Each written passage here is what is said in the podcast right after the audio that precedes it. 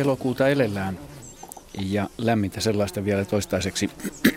Hyvät Radio Suomen kuuntelijat ja tervetuloa mukaan tekemään kypsän kesän luontoilta lähetystä kanssamme. Tehän voitte soittaa havaintoja ja kysymyksiä. Suomen luonnonvarasta luontoa koskevia sellaisia vanhaan tuttuun puhelinnumeroon 0203 17600 0203 17600 ja sähköposti viesti osoite on luonto.iltaat.yle.fi luonto.iltaat.yle.fi ja postia on tullut ilahduttavan runsaasti ja valitettavasti emme aina läheskään kaikkea pysty käsittelemään, mutta yritämme sen, minkä ehdimme. Perinteisen postin osoite mainittakoon sekin vaihteeksi, sitä ei aina tule muistaneeksi. Luontoilta PL 87 3024 ja Yle. Mainitaan vielä, että Luontoillan sivut löytyvät osoitteesta yle.fi kautta luontoilta. Meillä lähetys jatkuu aina kello 20 saakka totuttuun perinteiseen tapaan. Välissä pidämme merisääpaussia ja kello 19 uutisia ja urheilua, mutta muuten olemme luonnon parissa tässä tiiviisti. Studiossa istuu koko päivettynyt Raati paikalla. Raati, Ari Saura, Kalat, Henry Väre, Kasvit, Heidi Kinnunen, Nisäkkäät, Jaakko Kulberi, Hyönteiset, Juha Laaksonen, linnut ja vieressä istuu päätettä näpelöimässä tuottaja Asko Hautaaho. Ja meillä ei taida olla soittaja vielä linjoilla, niin, niin ää, jaa, siellä onkin soittaja linjoilla ja heti ne, ei muuta kuin, jääkö tässä jotain mainitsematta alkuun näin, ei. Tota, otetaan soittaja linjalle. Kempä siellä soittelee, hyvää iltaa. No iltaa iltaa, täällä on Pekka Pasanen Lahdesta. Tervetuloa mukaan lähetykseen. Mitä haluat kysyä?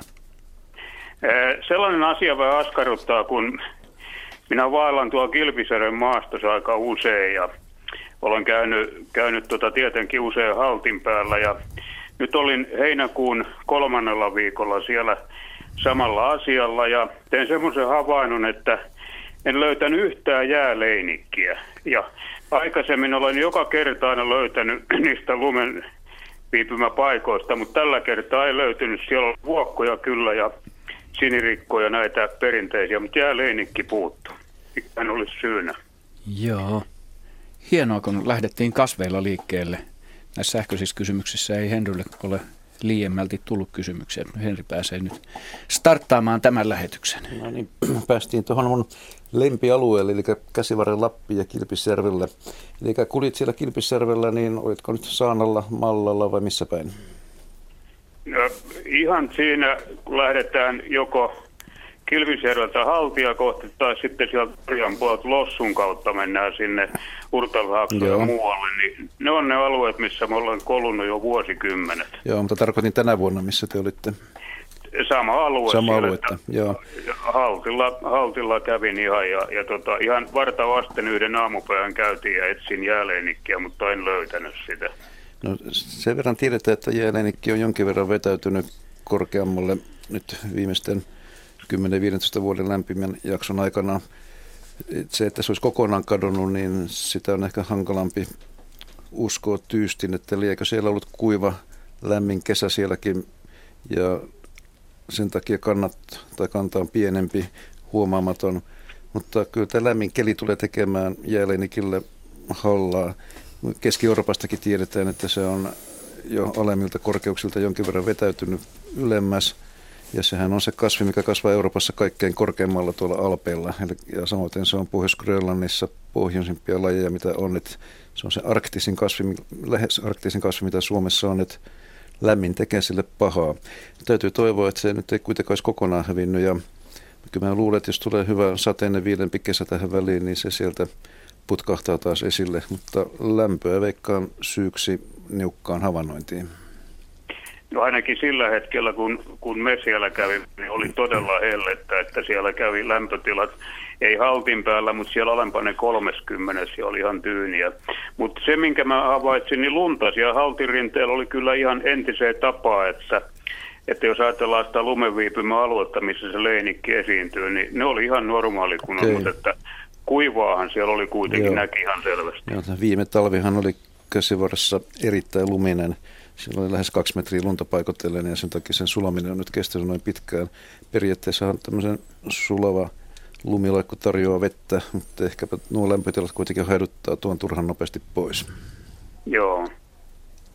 Sitten Suora. jos sallitaan ihan pikakysymys toinen. Mm-hmm. Äh, Lossun rajan kämpältä, kun lähdetään Koddejärvelle, niin siellä ihan ylhäällä noin 800-900 metrissä oli, oli tota, viime kesänä tämmöisiä pieniä sieniä, ne oli niin viiden sentin lantin kokoisia keltaisia, niitä oli muutama aina ryppäässä, niin mikähän sieni se mahtaisi olla? Jos ne on semmoisia harvahelttaisia, vähän samallista nousevia, niin napalakki on yksi mahdollisuus. Ja ne on, on suurin piirtein tuota koko luokkaa vähän pienempiä ja eivät kovin korkeita sieniä, että olisiko semmoisia kolme, kolme neljä senttiä korkeita. Joo, hyvin sopii kuvaukseen Joo. kyllä. Kiitoksia tiedoista. No niin. Joo, kiitos. Ole hyvä. Kiitos soitosta ja hyvää kesän jatkoa. Kiitos samoin. Hei hei. Näin päästiin käyntiin. Käyntiin tuossa kasveilla kivasti. Ö, oliko siellä soittajaa linjalla? Jos ei, niin lähdetään sitten ottamaan No otetaan kuitenkin tähän väliin nyt, otetaan tota, yksi kuvallinen kysymys. Tämä liittyy nyt tuohon meidän alkuääneen, ettei mennä liian kauas, kauas tästä kuvasta. Niin tota, kimalaisia maitohorsmilla Suomussalmella 16.7. oli tämä ääni. Ja sen äänityksen on tehnyt Asko Hautaaho tässä vieressäni oleva pätevä luontoihminen. Sitä ääntä voisi vois laittaa sinne taustalle soimaan. Mutta hienon kuvan on lähettänyt kuvallisille sivuille Mika Pienimäki. Ja sehän löytyy hyvät Radio Suomen kuuntelijat osoitteesta yle.fi kautta luontoilta tämä Mika Pienimäen lähettämä kuva.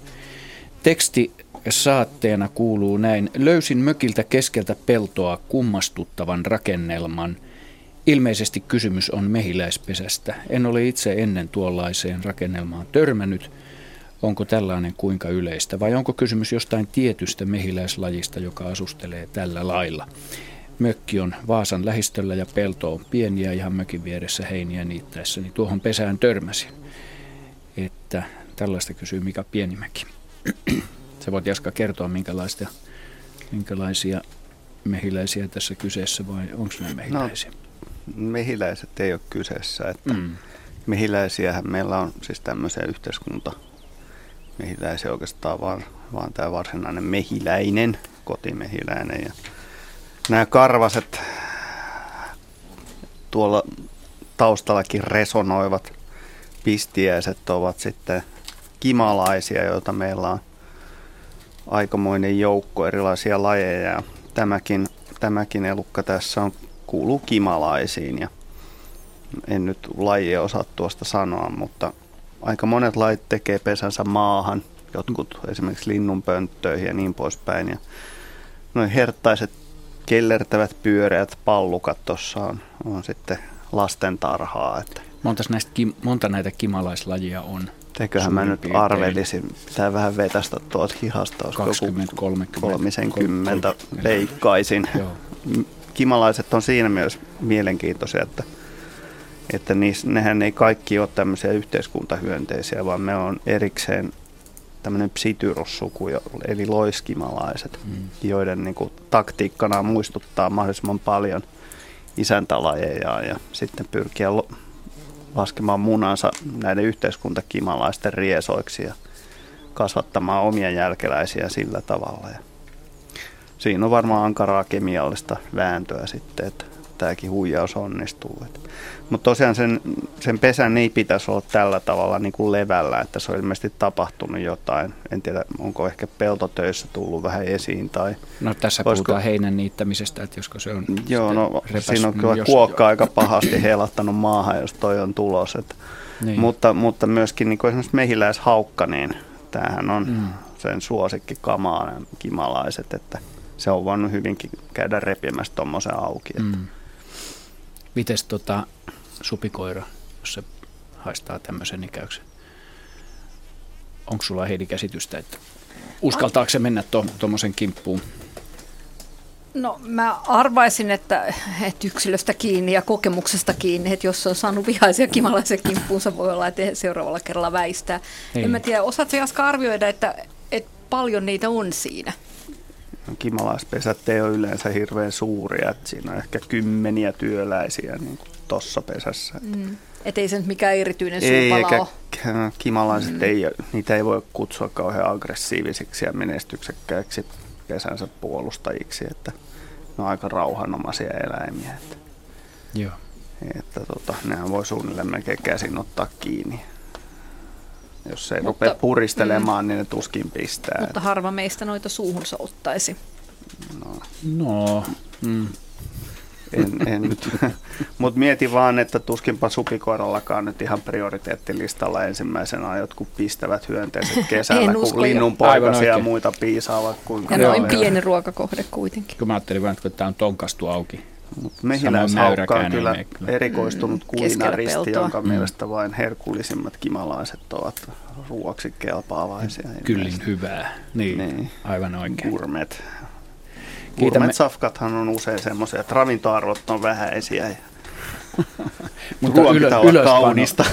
no, Esillepano on hieno. Kyllähän tämä proteiinipitoinen ateria epäilemättä on. Se. Epäilemättä. Jaska on selkeästi ollut rapuillallisella ja vielä muistuu mieleen se. Kiitämme Mika Pienimäkeä hienosta kuvasta ja toivotamme hyvää kesänjatkoa.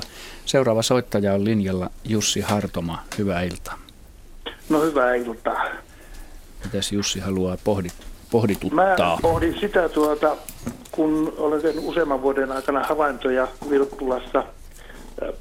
Kesämökki on semmoisessa metsä, synkässä metsässä ja siinä on aukea ja siellä lentää lepakko. Mm-hmm. Ja viime vuonna oli mukana tässä lepakkopongauksessa ja, ja silloin ilmoitin kahdesta lepakosta. Ja toinen sai sitten traagisen lopun, eli hukkui saunan saaliin. Ja tuota, siitä sai ne tuntomerkit sitten, että se oli pohjanlepakko. Ja jäi sitten yksi jäi sinne tuota, ja se lentelee illalla. Alkukesästä siitä oli havaintoja nyt tänä vuonna. Ja lentelee noin 11 aikaa illalla. Jos haluaa nähdä sen, niin on paras mennä katsomaan aina 11 aikaa illalla pihalle sitä tuota, kun se kiertää siinä pihalla ja ja tuota, pyydystää hyönteisiä. Ja välillä se oli poissa, mä en tiedä menikö se sitten kosiomatkalle, koska nyt siellä on ollut kaksi. Mm-hmm. Ja nämä lentää tuota, tietyllä korkeudella, esimerkiksi puitteilla tulee tasalla ja, ja, ja aina ihmettelen sitä, että kun kello 11 illalla, mikä siinä on? Hmm. No tota, mitä tulee tähän, tähän kello 11 illalla, niin mm, mä sanoisin niin, että ää, se on ollut ehkä joitain viikkoja sitten kello 11 illalla ja nyt ne tuppaa sitten ikään kuin aikaistumaan, kun tämä pimeän tulo aikaistuu. Et tyypillisintä lepakoille on se, että ne, ne, niillä ei ole sellaista ihan tarkkaa aikataulua ja reittiä, mitä ne liikkuisi, vaan pikemminkin ää, se tuntuu tutkijoiden mielestä hyvin, hyvin epämääräiseltä, mitä ne tekee. Ne tekee hyvin yllättäviä asioita, mutta se, mikä on tyypillistä, on se, että ne lähtee liikkeelle hyvin pian hämärän tulon jälkeen. Ja, ja tota, ää, koska ne lähtee sen hämärän tulon jälkeen liikkeelle, niin se, se puolestaan johtuu siitä, että niillä on yksinkertaisesti nälkä. Ja heti Joo. kun on mahdollisuus lähteä syömään, ne mielellään sen tekee. Ja, ja sitten kun ne saa mahansa täyteen, ne voi mennä jopa takaisin niin kuin lepäämään, jos se ruokaa löytyy niin nopeasti ja helposti, että ei, ei ole tarvetta ikään kuin jatkaa lentoa, maha on täynnä. Ja mitä nyt näkyy sitten teillä kaksi, niin saattaisi kertoa kyllä semmoisesta iloisesta perhetapahtumasta, että jos teillä on aikaisemmin ollut yksi, niin tyypillistä on se, että naaras saa yhden poikasen. Ja hyvässä Joo. lykyssä teillä on nyt naaras ja poikanen. siellä sitten lennossa. Toivon, toivon mukaan. Ne on niin mukavan näköisiä lentäjiä. Tuota, niillä on sama reitti, ne kiertää siinä, siinä talon ympärillä ja meillä on tuota, semmoinen vintti, johon ei pääse. Siinä on kaksi ikkunaa, mutta sinne on kaivartaneet semmoisen kolon sinne seinän siihen tuota räystään alle, sinne ylös tai sen päädyn alle. Siellä on oikein semmoinen jyrsitty kolo. Mm. Ja tuota, kun siellä sisällä lisättiin eristeitä, jouduttiin menemään sinne vinttiin, niin siellä näkyy lepakon papanoita. Ne on tietyssä paikassa ja ne on pikkusen, nehän on pikkusen pitempiä kuin tuota, joku metsämyyrän papanot. Että tuota, siitä pääteltiin, että kyllä ne on siellä asuneet asuneet siellä Vintissäkin. Mm, no Olisikohan se jyrsimän jälki kuitenkaan lepako? Niin, tätä mäkin kovasti epäilen. Lepakoilla ei ole tapana kyllä jyrsiä mitään. Niillä on päinvastoin semmoiset hyvin piikkimäiset hampaat, jotka ei sovellu jyrsimiseen. Niin. Et mä melkein veikkaisin, että joku muu eläin on sen kolon tehnyt sinne. Jos lepakot sitä käyttää ja menee sinne, niin se on toki mahdollista, mutta tota, melkein veikkaisin, että siellä, siellä kolossa on kyllä asunut jotain jyrsijöitä mieluumminkin. Että se, se on Mutta ehkä... ei jyrsijöt, ei, tuota, ne ei pääse siitä tuota, ulos mihinkään. Se on melkein siellä päätykolmion tuota, yläpäässä tuota, se reik, tai niitä on kaksi semmoista reikää siellä ja ne on vanhoja reikiä, koska ne on maalattu kippunavulta ja pistetty siihen päälle, mutta siitä huolimatta niin siellä ne on annettu ollakin niitä, että jos siellä Olisiko joku tikka voinut sitten... tehdä ne joskus aikoinaan? Palokärki? Öö, se ei ole, se ei ole semmoinen pyöreä, se on semmoinen äh, loiva, loiva kolo Entäs siinä. Orava? Tuota. Mm. orava. Mm, no oravakin voi änkeä jostain, mutta...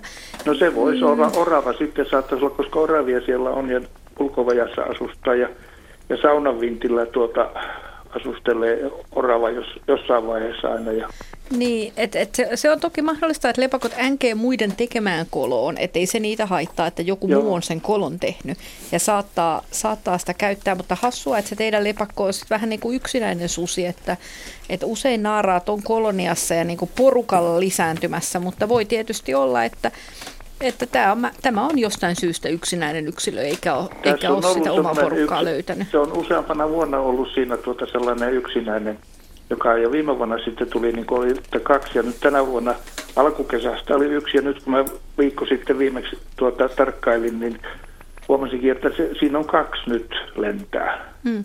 Mutta on sillä jossain vaiheessa se, se kumppani ollut, jos niitä kaksi nyt on. Niin joo. Kuuntelijoille mainittakoon, että tuo taustalla kuuluva pulputtava napsutus, se on lepakon päästämää äänisignaalia, joka on detektorilla muutettu ihmiskorvan kuultavaksi. Joo.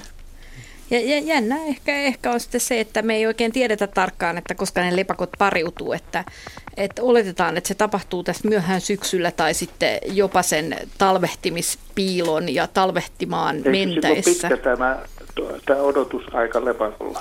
Joo, ja itse asiassa se eh, sikiön kehityskään ei oikeastaan ala ennen kuin sitten ää, paljon paljon myöhemmin että et ikään kuin ne naaraat kyllä parittelevat syksyllä, mutta sitten ne sikiöt hedelmöityy vasta, ää, kun sen naaraan ruumiinlämpö kohoaa keväällä. Joo, ja, joo. ja sitä myöten sitten alkaa se sikiö kehittyä ja, ja ne syntyy sitten joskus kesäkuun lopussa, heinäkuun alussa. Hyvä. Tämä asia tuli käsiteltyä. Kiitos Jussi kysymyksestä ja hyvää kesän jatkoa.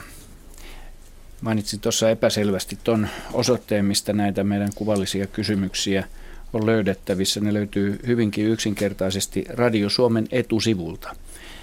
Radio Suomen etusivulta ja sieltä löytyy linkki luontoiltaan. Ja sen avaamalla niin löytyy nämä kuvat, joita me käsitellään. Mennään eteenpäin ja otetaan seuraava soittaja mukaan. Irma Tikkanen Mäntsälästä on soittaja. Olenko oikeassa? Hyvää iltaa. Iltaa, olet oikeassa. Kiva. Mua harmittaa, kun mä en saa tänä vuonna vadelmia ollenkaan. Voi hyvänä aika. Ja tota, sitten törmäsi yhteen tuttavaa tuolla kylillä ja hänellä oli sama ongelma. Ja syynä on kuulemma ampiaiset. Voiko Jaa. pitää paikkansa? Miten se on, Jaska? Onko se ampiaisista kiinni? Eikö se ole lähinnä tuon Henry? Niin. Sateen jumalatar Esterin pihtailusta, niin. eikä, eikä niinkään ampiaisista. Toki ampiaiset nyt vadelmiakin nesteitä voi, voi tota niin, nauttia ruuakseen, mutta, mutta, mutta sitä mukaan kun ne kypsyy, niin joku elukka iskee niihin kypsiin vadelmiin. Vadelmissahan on, on toukkia, en muista nyt minkä niminen se eläin on, ja siis, vattukuoriainen. vattukuoriainen, niin se tekee sen, että, että se vadelma ei tosiaan pysty kypsymään ja putoaa ennenaikaisena raakileena toisena maahan tai muuttuu muuten syömäkelvottomaksi. Ja melkein veikkaan, että tänä vuonna olosuhteet on ollut sen verran kepulit vadelman kaltaisille kasveille, että ne ei, ni, niillä ei ole riittävästi energiaa ja voimavaroja tällä hetkellä vastustaa ikäviä vieraita, niin kuin vattu, mikä se oli, kuoriainen, kuoriaisia. se on siis kova kuoriainen. Eli heikentyneet kasvit on alttiimpia myöskin hyönteishyökkäyksille. Onko sulla Irma havaintoa itse siitä, että äh, ampiaisia olisi ollut vadelmien kimpussa? No yhden kerran, kun mä menin ottamaan sieltä näin kypsän, niin sitten kynnen päälle jäi amppari. Joo. Ja toinen ja on... Näissä on jäljellä tällainen, että siinä on osa sitä kypsää, se on niin kuin kuivunut ja se on Joo. syöty molemmin puolin sitä pattua. Joo, sopii kuvaan. Ja, okay. ja sitten myöskin, että vattusato voi ylipäätänsä olla heikompi tänä vuonna, koska kukinnan alkuvaiheessa alkukesästä ei itse asiassa ollut mikään hellekauto käynnissä Suomessa.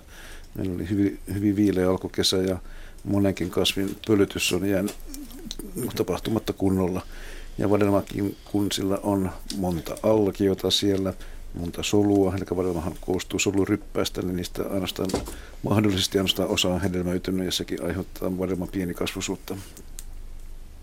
Joo, joo. Näin. Voi niin. Mutta ens, ens Harmi uudestaan. sinällään, mutta näin ne vuodet ei ole sisaruksia Mut, keskenään. Mutta tässä on sitten suurta alueellista vaihtelua Suomessa tällä hetkellä, että vaikka suurin osa Suomesta on ollut kuivaa, niin meillä on myöskin seutuja, missä on tullut vettä sopivasti ja kivasti, että mustikkaakin tulee paikoin, ei monin paikoin, mutta tulee kuitenkin ja vadelmaa tulee myöskin paikoin.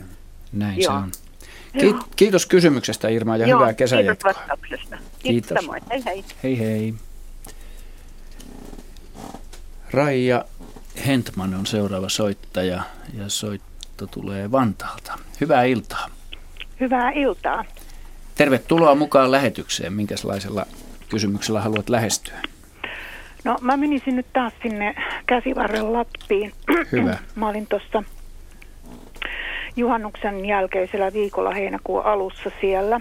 Ja, ja tota, me kuljettiin tuosta Ailakkalahdesta Ailakkajärvelle.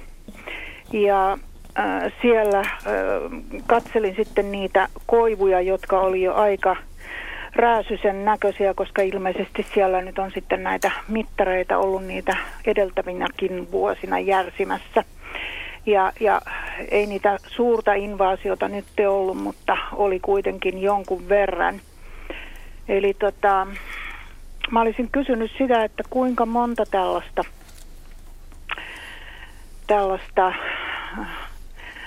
toukka, to, toukan ateriaksi joutumista koivut oikein kestää ennen kuin ne sitten lopullisesti heittää henkensä ja, ja, ja tota, mahdollisesti sitten muuttaa niin kuin sitä luontoa sillä syrjällä. No ensin rajalle hei vaan. Kiva kun soitit. Ja sitten niin tuohon sun kysymykseen, niin mulla on semmoinen käsitys, että kaksi tämmöistä toukkahyökkäystä, jos ne on ankaria, niin koivu vielä selviää, mutta sitten siinä vaiheessa, kun tulee se kolmas hyökkäys, niin silloin alkaa jo aika monella, monella koivulla yksilöllä niin toi palautumiskyky heikentyy ja silloin maisema rupeaa näyttämään rumalta. Ja noilla nurkilla Elkkavaaralla ja siitä etelän on ollut paikotella aika ankariakin noita mittarituhoalueita, samoin kuin siinä Kilpisjärven laaksossa tietyillä korkeuksilla. Kilpisjärven alueella se selviytyminen vissi ollut parempaa. Et, et siellä se tuho ei ollut niin totaalista, mutta mut, mut, se nyt aika näyttää. Mutta sanoisin, että noin 2-3. Just joo, okei. Okay. Sitten mä olisin ihan vaan kommentoinut sitä jääleinikki-juttua. Öö, tota, onneksi ne ei ole vielä joka paikasta hävinnyt. Mä olin tuolla Norjassa Dovrefjellin, Sundalsfjellin kansallispuistossa ja en ole missään nähnyt niin valtavia jääleinikkikenttiä kuin siellä. Joo, en mäkään usko, että ne Suomesta totaalisesti mihinkään hävinnyt. Saattaa olla huomaamattomampia vain tänä vuonna ja, ja kanta, kanta saattaa olla pienempi. Niin jo, voiko siihen sitten vaikuttaa mitenkään se, kun silloin juhannuksen jälkeen hän siellä vielä oli ihan valtavasti lunta ja juhannuksen jälkeisellä viikolla sitä oli niin paljon, että haltin suunnalla ihmiset ei ollut päässyt sinne. Kyllä sekin on mahdollista, että tuohon aikaan vuodesta, kun valoa pitäisi jo kasvin saada, niin sekin on sitten ehkäissyt sen alku, alkulähdön. Että jos, jos lunta on noin paljon, niin siinä valoisuus ei ole riittänyt siihen sitten, että kun se heinäkuussa jossakin välissä on paljastunut, niin kasvukausi jää liian lyhyeksi, ei kannata panostaa. Joo, just jo sen takia, että siellä oli ollut, ollut tuota noin, niin, sillä, äh, niin paljon lunta, että jos polvia myöten, reittä myöten oli upottanut nimenomaan Pitsusjärveltä pohjoiseen. Joo. Niin, joo, okei. Okay. Sitten yksi kysymys vielä tuli mieleen. Tota, viime syksynä etsittiin karpaloita ja yhdellä suolla tuolla Joutsan suunnalla, niin siellä oli joka ikinen karpalo reitetty. Jaha, nyt mennään Jaskan maailmaan. Että epäilemättä joku eläin on tässäkin kyseessä. Mitäs Jaska maailma vastaa olisiko, tähän? Olisiko karpalokuoriainen? Mä yritän just miettiä tässä, että mikä, se, mikä niitä nyt porailisi, mutta ei nyt ihan suorilta käsin tuu mieleen. Joo, en, en mäkään lajia tiedä, mutta hyönteinen sen, mitä todennäköisesti Muistan kyllä itsekin on. nähneeni niitä ja miettineeni, että mikä se on, mutta en ottanut koskaan selville itse asiassa. No, no tässä, niin. Tässä meillä on kotiläksyä. Tässä on kotiläksyä nyt sitten. Tämäpä oli hieno, hieno aina, kysymys. Aina näet kaikkia Suomen 20 000 hyönteistä ihan handlaa. No mutta sitä vartenhan sä oot täällä, että sun pitää handlata ne. Varsinkin noin loispisteiset tuppaa pakkaa olemaan nihkeet. Okei, okay, mutta otetaan tämä laiskan läksyksi. Se on, ja otetaan tähän selvä, koska Karpalo Tulee koulua ja mieleen. pikkuhiljaa. Kiitoksia Raija kysymyksestä ja mukavaa kesän jatkoa. Kiitos, sitä samaa. Hei hei. Tuosta mä jossain sanoa, niin, Saat. niin tota, Anteeksi, niin, että mä loukkasin Kovasti, että sä mua mitään loukan. No kyllä mä vähän tölväsin. Ai jaa, Taistelua. okay. no. Niin joo, ei toi, toi Kilpisjärven asemajohtaja tota, niin tuossa huolestuneena tuota, näistä jääleinikeistä, niin pistikin pientä kirjettä jossain vaiheessa ja, ja siellä ollaan aika, aika huolissaan siellä Mallan luonnonpuistossa nykyään siitä, että sehän ei ole mikään järi hirmu korkea alue, mutta siellä on ollut paljon jääleinikkiä. Se ja varmaan vaikuttaa kaksikin asiaa. Ah, poron molemmat sarvet Jeps. ja niiden alla oleva tila. Joo. Nythän tässä varmaan voi koko kansakin kuulen sanoa, että Mallan luonnonpuistossa on tämmöinen laiton tilanne jatkunut jo toistakymmentä vuotta, että puroja päästetään Mallan luonnonpuistoja näyttää siltä, että yksikään viranomainen, jolle asia kuuluisi, ei tee asialle mitään. Joo, se on suuri, suuri vahinko, että porohan on, on tota, niin vaikka kuuluukin Lapin luontoon ja tunturiluontoon, niin se luontaiset, luontaiset tota, vaellusalueet eivät ole kesällä, loppukesällä olleet, ei. olleet tota, Suomen tunturialueella, vaan ne on perinteisesti viety viety tota Norjaa ja jopa ihan Norjan saarille asti. Ja tota, sitten kun poroelo on kasvanut ja norjalaisten pinna kiristynyt, niin lopulta se lyötiin se aita siihen väliin ja näin poron luontainen tota, vaellusreitit katkesi ja, ja oikeastaan sen jälkeen on kaikki ongelmat ruvennut kumuloitumaan. Näin on joo. Mutta siinähän on vaarassa silloin muitakin lajeja kuin jääleinikki. Joo, no joo ja poro itse. No sanotaan, että tässä on kaksi kahdensuuntaista vaikutusta, että jotkut voi hyötyä ja toiset kärsii. Mm. Mutta ennen kaikkea mä näkisin niin, että olisi hienoa, että jos käsivarressa olisi yksi tunturialue, mikä olisi tämmöinen verrokkialue, missä laidunnusta ei olisi, ja sitten loppualue, valtava pinta-alahan on laidunnettu joka tapauksessa. Tuo ei liene kohtuuton vaatimus. Otettakoon se jollain tasolla nyt Joo, se, on, nyt se on niin kuin heijastuu tällä hetkellä jopa niin kuin paikallasti esimerkiksi ihan perhosten kantoihin, että Juuri meillä näin. on todella vähäiset määrät joitakin lajeja. Ja ongelmana on se, että poro kovin mielellään parturoi ensimmäisenä kukat ja monet, monet hyönteislajit elää, paitsi käyttää niitä kukkia vesilähteinä, niin myös elää kukissa, toukkina tai sitten vastaavasti siemenissä, jotka tietysti menee yhtä lailla, jos kukit, kukat mm. syödään. Ja, ja tota sekä, sekä poro että valkohäntäpeura, jotka molemmat on näitä näitä amerikkalaisia lajeja, niin hmm. alun perin niin ne on erikoistunut nimenomaan kukkien popsimiseen noin niin kuin ensisijaisesti. Mutta ehkä tässä voi korostaa sitä, että ei purossa sinällään vikaa, mutta siinä määrässä. Joo, näin se on. Että, että jos sanotaan, että Suomessa on aika, aika tota erikoinen tilanne, että kun Etelä-Suomi kärsii laidunnuksen puutteesta, niin sitten taas Pohjois-Suomi, joka tunnetusti on rehevä ja, ja rikas maaperältään, niin siellä sitten parturoidaan oikein tosissaan. Että Huolella. Että jos saisi vähän niin kuin kalibroitua tätä molempiin suuntiin niin Joo. tasaisemmaksi, niin se olisi kyllä Suomen luonnolle ja monimuotoisuudelle niin Joo. kova se juttu. Laidunnuksella on näitä kerrannaisvaikutuksia niin kuin hyönteisten kautta Kyllä. ja muuhunkin. No sanottaako nyt vastapainoksi sitten, että mit, kun sä mainitsit tuossa, että joku hyötyy siitä, mikä no kyllä, kasvilaji hyötyy? kasvilajit, jotka vaatii vapaata elintilaa, lyhytikäisiä mm. kasveja, ne menestyy sitten taas tämmöisissä rikotuissa ympäristöissä ja niiden kanta voi vahvistua vastaavasti. Mm. Joo, ja esimerkiksi niin kun ollaan kauhean huolissaan siitä, että metsäraja rupeaa nyt nousemaan huonekasviilmiön takia Ei nouse. Lapissa, niin se on semmoinen niin yleinen huvittuneisuuden aihe kaikille niille, jotka tietää tästä pohjoisen mystisestä no, poron, eläimestä. Poron, toi koivun taimet on poron suurta herkkua, ne popsiitaan kutakuinkin tehokkaasti pois. Joo, ja kun mainittiin nämä mittaritkin, siellähän on kaksi mittarilla, joka tekee tätä tuhoa, että toinen niistä on aika uusi ilmiö. Niin, hallamittari.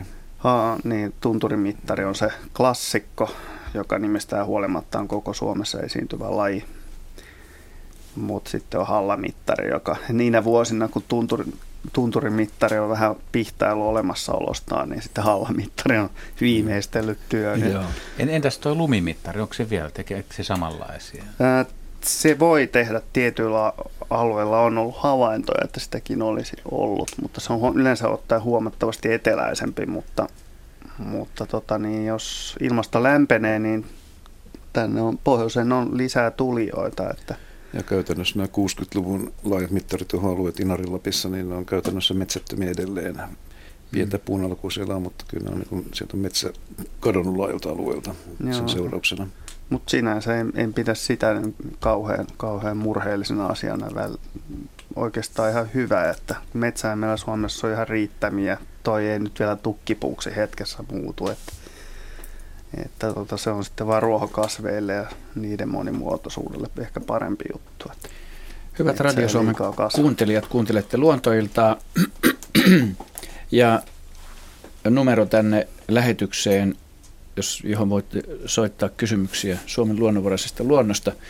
Ja havaintojanne on 0203 17600, 0203 17600. Ja Meillä lähetys jatkuu aina kello 20 saakka. Seuraava soittaja on linjalla Seppo Oksanen Mynämäältä. Hyvää iltaa. No hyvää iltaa, juu. Ja linnuista lisäsi Okei. Okay. Ja olisi sellaista asiaa, kun tuota no, niin, äh, äskarruttanut tämä tämmöisten pihalintujen, mikä tässä nyt on, niin, tämä pelkoraja. Että missä kohtaa ne, ne niin lähtee välttämään ihmistä kun tämä tuli mulle mieleen siinä, kun tuossa marjoja poimin, niin mulla oli tavallaan mustarastas kaverina siinä, että välissä ei kinata, että kumpi sen tertun ottaa pois siitä, että hän vai minä. Mm. Tuntuu, että ei ole pelkoa ollenkaan. No sitten taas joku toinen lintu niin pitää niin pahan metelin, kun yrittää lähellekin hänen pesäpönttöä mennä silloin pesimäaikaa. Niin, en minä sinua häiritte, että minä sen pöntö sulle laittanut olen, että mitä sä sinne säksätät. Joo. tämmöisiä kysymyksiä mieleen. Joo. Tämä on aika mielenkiintoinen kysymys, koska tota, mi- mihin se pelkoraja vedetään, koska on ja lajeja, aika, jotka aika laaja ihmisen, joo, ihmisen lähellä ja hyötyy ihmisen läheisyydestä, mutta sit missä se raja menee siinä ihmisen läheisyydessä, niin sehän on mielenkiintoinen asia. Mitäs Juha pohdiskelee? No, sitä voisi pohdiskella monelta kannalta. Että, ja että pitkään. pitkään. Että tietyt lajit Tietyt lajit on ehkä vähän pelottomampia tai kesympiä kuin toiset ja sitten myös lajien sisällä tämä yksilöllinen vaihtelu on aika suurta, että, että jotkut yksilöt suorastaan tottuu ihmisiin ja kyllä mä uskon siihen, että jotkut, jotkut yksilöt jopa niin kuin tunnistaa ihmisen melkein vaatetuksen perusteella ja oppii, oppii siinä pihapiirissä liikkumaan paljon vapautuneemmin kuin samanlain maaseutuyksilö, joka, joka voi sitten vaikka muuttomatkalla, että voi olla, että, että samalla pihalla sä kohtaat kaksi eri harmaa sieppua, jotka juuri tällä hetkellä muuttaa. Toinen on pesinyt siinä pihapiirissä ja oppinut liikkumaan siinä vähän pelottomammin. Ja sitten muuttava lintu niin käyttäytyy siinä eri tavalla, että, että ei voi mitään rajoja vetää, koska ö, sanotaan, että pelottomimmat tai kesymmät linnut tulee syömään kädestä ja toiset on sitten vähän kauempaa. No, joo, tiaiset esimerkiksi oppii tunnistaa varmaan. Niin mutta tässä, tässä voisi sen verran niin kuin avartaa tätä pientä, tämä on ehkä vähän saivartelua, mutta tätä peloton tai kesy, että, että, että jos sulla on kotipihalla lintu, niin kesylintu on se, mikä on tosiaan kesyyntynyt, että se on tottunut suhun ja sä oot syöttänyt sitä. Se ei, se ei riitä kesyttämiseen, että rakentaa pöntön siihen, se lintu tulee pesimään, niin se ei välttämättä kuitenkaan vielä ihan kesy, vaan se on vaan pesimässä siinä ja pesimä aikana se voi jopa olla taas harempi, että se riippuu myös siitä vuoden ajan kierrosta, että miten lintu käyttäytyy. Mutta peloton lintu sitten, että jos tulisi pitkästä aikaa vaikka kunnon pähkinä hakkivaellus, niin Joo, mitä mo- monet, monet odottaa, odottaa semmoista, tulee tuolta pitkää, pitkältä idästä niin kunnon, kunnon näitä itäisiä lintuja, niin ne ei ole kesyjä, vaan ne on pelottomia. Ne ei osaa ihmistä mieltää ei uhaksi eikä välttämättä kaveriksi, ei miksikään, vaan ne voi pomppia sinne nurmikolla ja sempra mäntua istutusten lähellä. Ja, ne ei siis pidä ihmistä minään. No PP sanotaan suurin piirtein. Juuri minä. Juuri minä. Ja Jaska vielä kommentoi tarkemmin, mutta mutta si- siinä menee taas tämmöinen, että, että, että ihminen niin miettii, että on, on, onko tämä nyt kesy tai peloton tai miksi tämä käyttäytyy näin, mutta siinä on k- kaksi erilaista. Ja pulu siis on kesy. Ja monilla lintulajeilla on tapahtunut sitä, että kun esimerkiksi vainoaminen, metsästys tai muu tämmöinen ahdistelu on vähentynyt, niin ne tottuu ihmiseen pikkuhiljaa. Esimerkiksi varislinnuthan se on selvästi huomattavissa. Harakka ja varis on nykyään ihan yleisiä pihalintuja. Sepelkyyhkyt on. Joo, ka- kaupunkien siis. Joo, kaupungin sepelkyyhky on minusta paras joo. esimerkki siitä, että mitä on tapahtunut kymmenes vuodessa tosi paljon. Että tota, Ju, juuri eilen katsoin yhtä pesää, mikä on Lauttasaaressa, niin siellä oli isokokoinen poikane, jota emo kävi vielä ruokkimassa. Se oli aivan Pajalahden koulun vieressä ja se oli, se oli siis kahden metrin päässä suojatiestä ja aika matalalla ja ihmiset pysähtyi katsomaan ja siinä se pesiikin nykyään ihan yleisellä paikalla. Kuitenkin kyyhkymetsästys alkoi jo viime viikonloppuna. Joo, siitä on kirjoiteltu, että alkaa sopivaan aikaan. alueella ei oikein räiskiä voi. Ei, ei mutta, mutta siis monilla kyyhkyillä on vielä... Maaseudullakin Kyllä, poikase. kyllä, on pesissä vielä. Mutta se on siinä mielessä hyvä ja mielenkiintoinen laji, että sitten ne, jotka on, niin se vähän palokärjillä on vähän sama, että se saattaa tulla talvisaikaa hyvinkin lähelle ihmistä kaupunkioloissa, mutta että sepelkyyhky, kun se on korpimetsäoloissa, niin se on todella arka juuri ihmisen näin, suhteen. Juuri näin, joo. Se, se lähtee tosi kaukaa karkuun. Ja onhan sen eläimen kannalta niin kuin tosi erilainen tilanne, että jos se on syntynyt kaupunkiin ja siihen ympäristöön, jossa on ihmisiä ja hälinää, mm. kun että se tulisi jostain maalta sinne ja joutuisi mm. niin kuin yksilönä totuttelemaan siihen aikuisena.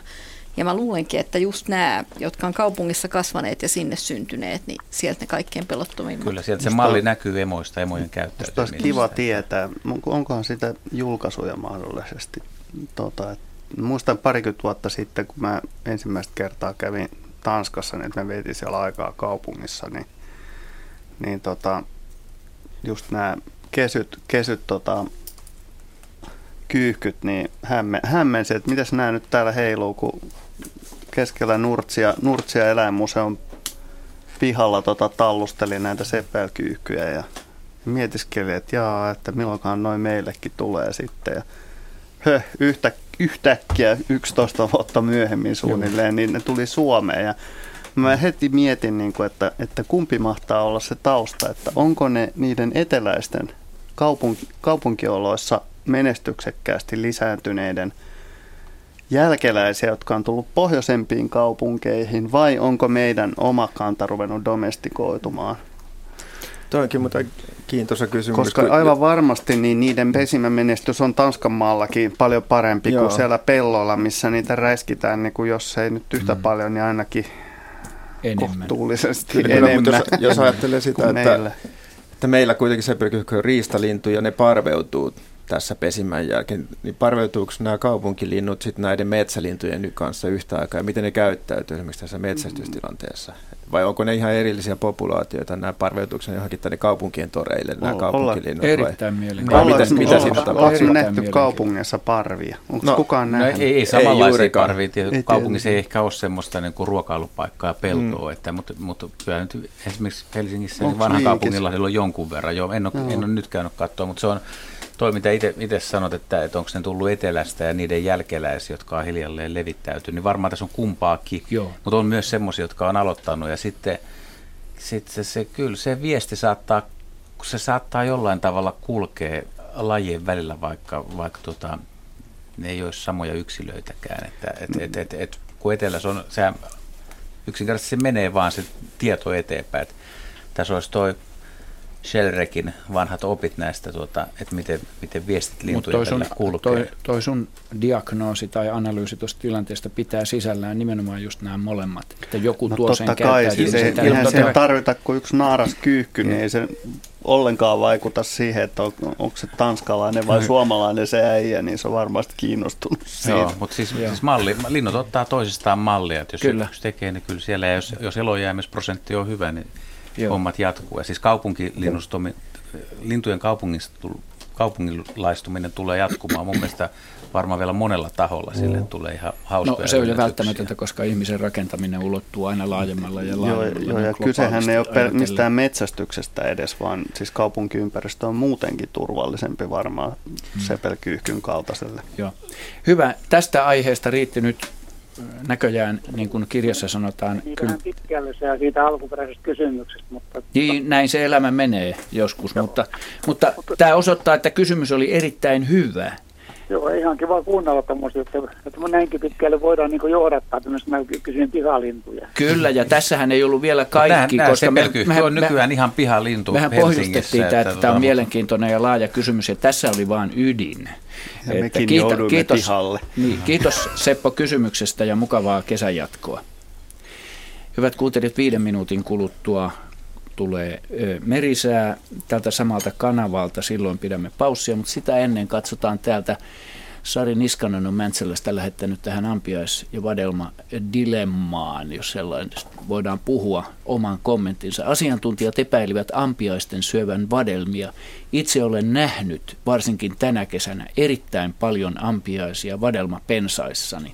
Käytännössä ne ovat syöneet lähes kaikki vadelmat – Viime sunnuntaina ajattelin etsiä muutaman vadelman itsellenikin, mutta samaan vadelmaan oli ihastunut myös ampiainen, joka päätti pistää sormeeni.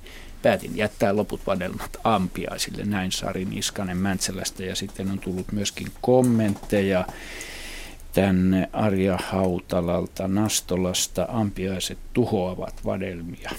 Ja kysymys, syövätkö ketut usein mansikoita. Soittaja mansikkamaalla useita kettuhavaintoja. Tämäpäs nyt mielenkiintoinen kysymys. No ei ole, ei ole mansikat ketun pääravintoa, mutta kyllä ketut voivat syödä mansikoita, jos, jos tähän ihan lyhyesti vastaan. Hyvä, se oli lyhyt vastaus lyhyen kysymykseen ja sitten lepakkoasiaa. Ehm, jaha, ettei olisi Tomi Lyytikäinen tuosta Loimaalta. Ehm, kuuleeko kissa kautta koira lepakon suunnistusäänen? Koira ainakin kuulee, näin on. Kissoista en ole ihan varma, kun en oikeastaan kissojen, en, en tiedä kuuleeko kissat, mutta monet koirat kuulee. Ja Joo. se liittyy just siihen, että ne on hyvin, hyvin korkeita ääniä, joita me ihmiset emme kuule, mutta ko- koiran, koiran korva on ikään kuin auki niille taajuuksille, joita me emme kuule. Ja ja koira voi jopa häiriintyä kovaäänisistä lepakoista ja tiedetään, että joidenkin koirat ää, poistuu sellaiselta paikalta, jossa lepakot mölyävät. Koska ne eivät ole hiljaisia eläimiä välttämättä, vaikka me emme niitä kuule. Hyvä tieto, kiitos siitä. No niin, meillä on tässä oikeastaan kaksi minuuttia ennen kaksi ja puoli minuuttia ennen, ennen merisäätä. Me voitaisiin ottaa kysymys tähän ja käsitellä sitä sitten, jos ei ehditä vastata ennen merisäätä, niin käsitellä merisään ja uutisten välissä. Elvi Gardemeister linjo, linjoilla Ruokolahdelta. Hyvää iltaa ja tervetuloa mukaan lähetykseen. Hei. Hei. Hei. Kyse olisi noista myyristä. Joo. Mulla, mä tässä mökillä on nyt lomalla ja kattelin tässä, täällä on myyriä. Ja toinen myyrä on tässä piha on aika kallioinen ja on niin kuin vähän multaa. Ja tässä on myyrä ja mä näin sen jopa tänään. Sillä on ihan pinnassa nuo käytävät, kauheasti tekee reikiä ja se oli musta myyrä. Joo. Ja, ja sitten tuossa vähän kauempana mä näin eilen ja senkin näin ihan pinnassa ja se oli harmaa myyrä. Ja, ja siellä oli näitä tämmöisiä hirveitä multakasamättähiä.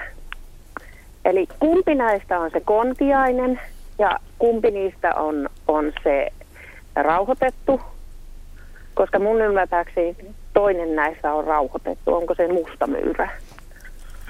Joo. Ja millä tavalla mä saan ne tästä pihasta, niin kuin se, että kun se on ihan talon vieressä tai mökin vieressä ja kukkapenkin vieressä, niin onko se, että mä tömistelen jalkoja kauheasti, että se ei, ei tota, niin, ja, kaivelisi ihan kaikkia, koska se kaivaa se musta myyrä ihan tuossa maan pinnassa. Kiitos Elvi kysymyksestä ja niin kuin tuossa jo sanoin, toivotan hyvää kesänjatkoa. Me ei ehditä tähän kysymykseen tai näihin kysymyksiin vastausta tässä ennen merisäätä antaa, mutta kysymys on kirjattu ylös ja me pohdimme sitä sitten tarkemmin tuossa viiden minuutin ajan ennen kello 19 uutisia. Varmaan tässä nyt ruvetaan mietiskelemään tätä kysymystä oikein huolella sitä ennen ja ö, nyt mä teen tämmöisen pienen rundin, ketkä haluaa kommentoida, että Heidillehän tämä kuuluu, tietysti kyllä on nisäkäs kysymys, mutta kuka muu haluaa ottaa osaa tähän keskusteluun, koska sitten on sekunneista kysymys, kun on viisi minuuttia aikaa. No, Hirveästi nousi käsiä ylös, ei yhtä ainutta. mutta hyvät Radio Suomen kuuntelijat, ja Heidi, sori, pidetään tässä merisää nyt välissä ja poraudutaan sitten tähän asiaan takaisin. Tervetuloa hyvät kuuntelijat silloin takaisin.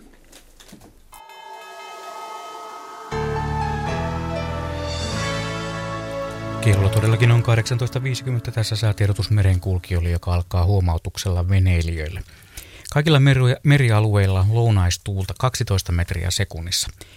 Ja kaikilla merialueilla ja Saimaalla paikoin ukkospuuskia – Siis huomautukset veneilijöille kaikilla merialueilla lounaistuulta 12 metriä sekunnissa, kaikilla merialueilla ja Saimaalla paikoin ukkospuuskia. Laaja matalapaineen alue ulottuu Pohjanmereltä Skandinavian pohjoisosaan. Huomenna Suomen eteläpuolella oleva vähäinen matalapaine liikkuu koilliseen. Odotettavissa huomisiltaan asti. Suomenlahti lounaan puoleista tuulta 8-12 metriä sekunnissa – Aamusta alkaen etelän puoleista tuulta 6-10 metriä sekunnissa. Sade- ja ukkoskuuroja, muuten hyvä näkyvyys. Pohjois-Itämeri, Ahvenanmeri, Saaristomeri ja Selkämeri lounaistuulta 8-12 metriä sekunnissa. Yöstä alkaen tuuli heikkenee, aamulla etelän puoleista tuulta 3-7 metriä sekunnissa. Sade- ja ukkoskuuroja, muuten hyvä näkyvyys. Merenkurkku ja perämeri lounaistuulta 8-12, su- huomenna merenkurkussa 6-10 metriä sekunnissa.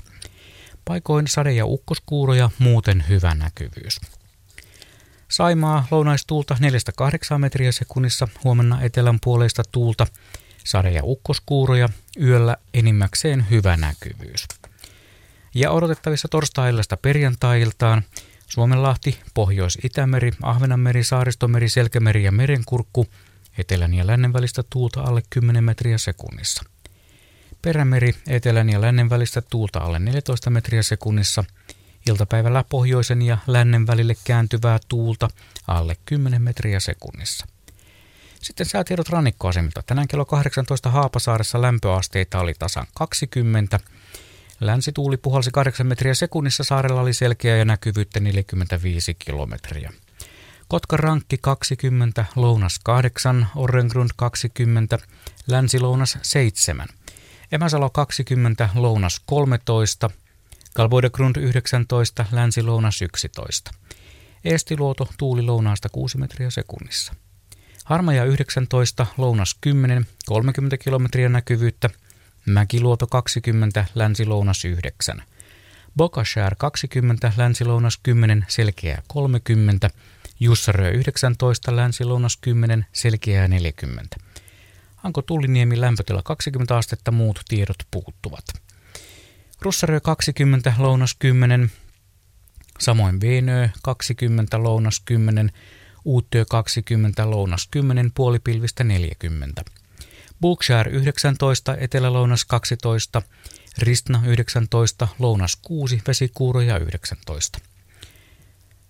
Gotska Sandön 20, etelä 6, näkyvyyttä 40 kilometriä. Rajakari 20, lounas 8. Fagerholm 20, lounas 7. Kymlinge lämpötila 20 astetta, etelä-lounasta tuuli 8 metriä sekunnissa, selkeää ja 45 kilometriä näkyvyyttä. Nyham 18, etelä-lounas 13, selkeää 35, Märket 18, etelä 11. Isokari 20, etelä-lounas 11, selkeää, Kylmä Pihlaja 20, etelä-lounas 9. Näkyvyyttä 35 kilometriä.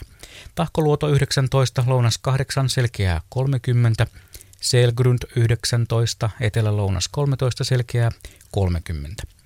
Breckäret 18, lounas 11, Strömingsboden 19, lounas 12, Valassaaret 20, lounas 8. Kallan 19, lounas 13, Tankari 19, lounas 10, melkein selkeää 40. Ulkokalla 18, lounas 10, Nahkiainen 17, etelä-lounas 7, Raahe 18, etelä-lounas 8, 40 kilometriä näkyvyyttä, Oulu Vihreä saari 19, lounas 6, 45, Marjaniemi 18, etelä-lounas 11, selkeä 28 ja ajoksessa lämpötila 18 astetta, etelä-lounaasta tuuli 10 metriä sekunnissa, selkeä ja näkyvyyttä 12 kilometriä. Meriveden korkeudet tänään kello 17 mitattuna Kemi plus 15 senttimetriä, Oulu plus 12, Raahe plus 9, Pietarsaari plus 7, Vaasa plus 4, Kaskinen miinus 2 senttimetriä, Mäntyluoto miinus 7, samoin Rauma miinus 7, Turku miinus 12 senttimetriä, Föglö miinus 17, Hanko miinus 21, Helsinki miinus 20 ja Hamina miinus 11 senttimetriä. Alkon korkeus tänään kello 16 Pohjois-Itämerellä mitattuna 1,5 metriä. Ja sitten soitomme tähän tämmöisen äänen merkiksi, että säätiedot päättyivät ja tämmöinen ääni kertoo liikennetiedotteesta. Tie 8 Raumalla Onnettomuuspaikan raivaustyö on nyt ohi Rauman pohjoisen liittymän kohdalla. Ja tie 12027 Parainen lauttaliikenne on keskeytetty teknisen vian vuoksi toistaiseksi. Siis tie 12027 Atuntie Parainen Vuoneen lautta Lauttaliikenne on keskeytetty toistaiseksi teknisen vian vuoksi. Ja nyt takaisin mm, luontoiltaan.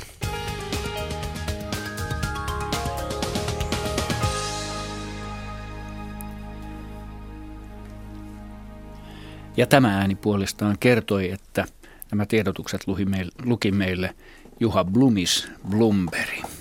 Kiitos puheenvuoron siirrosta tänne. Meille Elvi Gardemeister tuossa ennen merisäätä, ennen Blumista, soitteli ja kyseli näistä myyristä. Tässä nyt tulee sitten Heidiltä jonkunlaista, tai siis täydentävää valausta, va, mm. valaisua tähän siis kysymykseen. Ruokolahdella oli ollut siis tällainen tapaus, että, että siellä kukkapenkin vieressä oli joku myyrä kaivellut, mutta sitten kysyjä kertoi myös kallioisesta pihasta ja, ja kertoi, että hän oli, hän oli nähnyt mustaa myyrää ja harmaan väristä myyrää.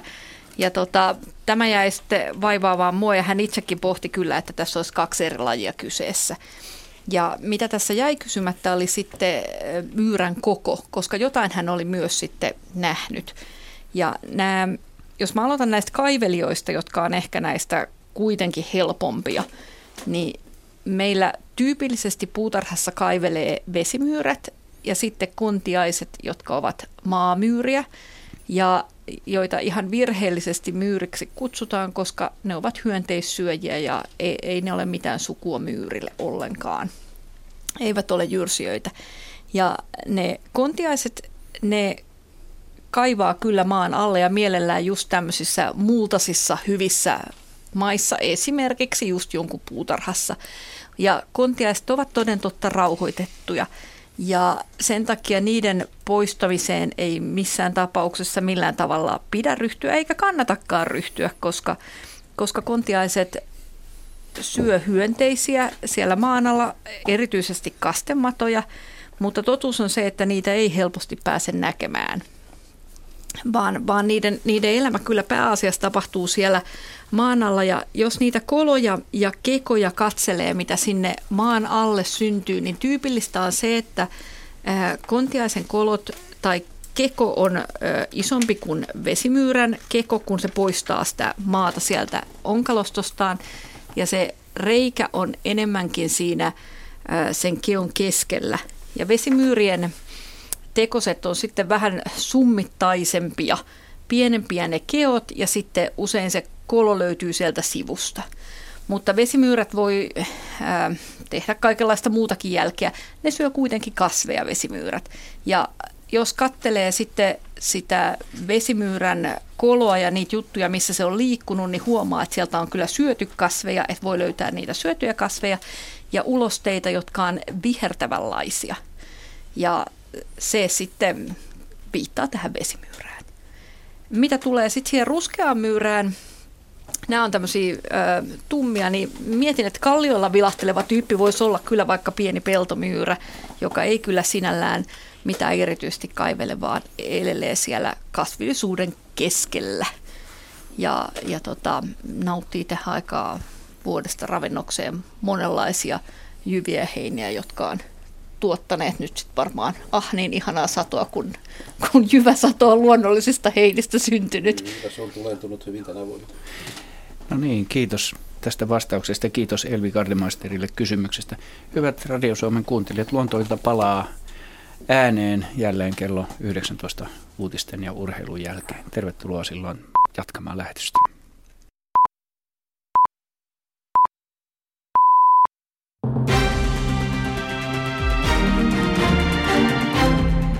EU järjestää ylihuomenna perjantaina hätäkokouksen Irakin tilanteen takia.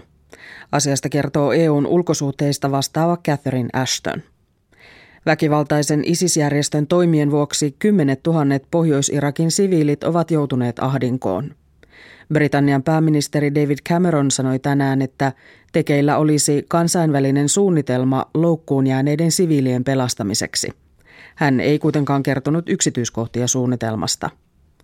EUn hätäkokouksessa on tarkoitus käsitellä myös Ukrainaa ja Gaasaa.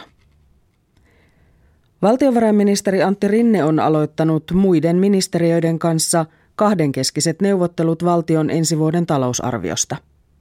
Huomisen kestävissä neuvotteluissa pyritään ratkomaan alustavan budjettiesityksen ja ministeriöiden omien toiveiden ristiriitaa. Ensimmäisenä Rinne tapasi liikenneministeri Paula Risikon ja opetusministeri Krista Kiurun. SDPssä olisi halua, haluja perua aiemmin sovittuja leikkauksia peruskoulujen rahoista, sanoo ministeri Kiuru.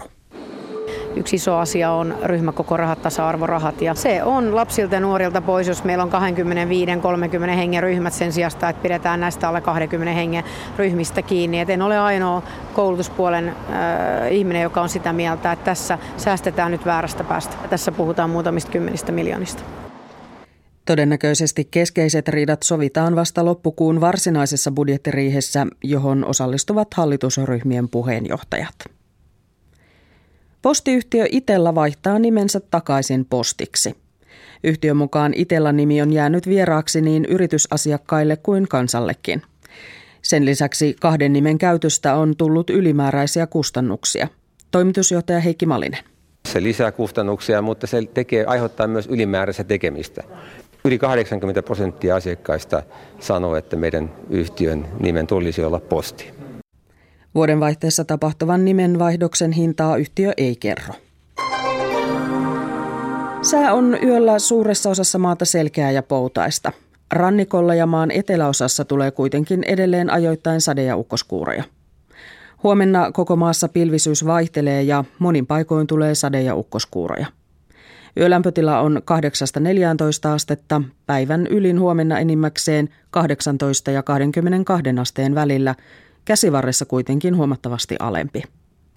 Maan itäosassa Pohjois-Pohjanmaalla sekä Etelä- ja Keskilapissa varoitetaan voimakkaista ukkospuuskista. Metsäpalovaroitus on voimassa Ahvenanmaalla.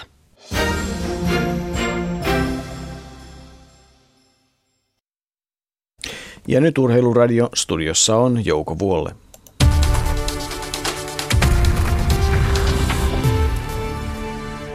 Yleisurheilujen EM-kilpailut Syrihissä, Sveitsissä ja iltakilpailut ovat alkamaisillaan. Aamupäivä on käsitelty ja suomalaisittain se ei mennyt suunnitelmien mukaan. Kuitenkin osittain hyvin, sillä Arttu Hirvonen 110 metrin aitajuoksua teki oman ennätyksensä 13.87. Se kai riittänee urheilijalle. Jussi Viita korkeutta 2.19 ja juuri viimeisten joukossa hän karsiutui kilpailusta. Merja Korpelan moukarikaari 63-71. Se taas oli eittämättä liian lyhyt. EM-kilpailujen avauspäivänä 400 metrin aitajuoksusta välieriin edennyt ja 110 metrin aitajuoksu ilmoitettu Jussi Kanervo ei jatka kilpailuja. Hänen vasemmassa reidessään oli tuntemuksia ja toiveena oli, että jalka asettuisi, vaan ei. Kanervo palaa sunnuntaina Yhdysvaltoihin ja kilpailukausi päättyi näin Zyrihiin. Tänään suomalaisista iltapä- illan kilpailuissa mukana 400 metrin aitajuoksujen välierissä Oskari Mörö, sitten 100 metrin naisten välierissä Hanna-Maari Latvala ja miesten 100 metrin välierissä Eetu Rantala, joten suomalaisia illalla jännitystä riittää Yle puheessa ja TV2 lähetys on käynnissä. Me päivitämme tilanteet urheiluradioissa 20 uutisten jälkeen 21.40. Jalkapallon naisten alle 20-vuotiaiden maailmestaruuskilpailuissa Torontossa Kanadassa Gaana kukisti Suomen 2-1 ja näin Suomi jäi alkulohkon jumboksi. Veikkausliigassa pelataan tänään kuusi ottelua ja Rovaniemen palloseuran matka ei sujunut Lahteen kaikkien Taiteen sääntöjen mukaan joukkue vietti aikaa muutaman päivän Vierumäellä Kuopion ottelun jälkeen ja lyhyellä matkalla Vierumäeltä Lahteen bussi hajosi.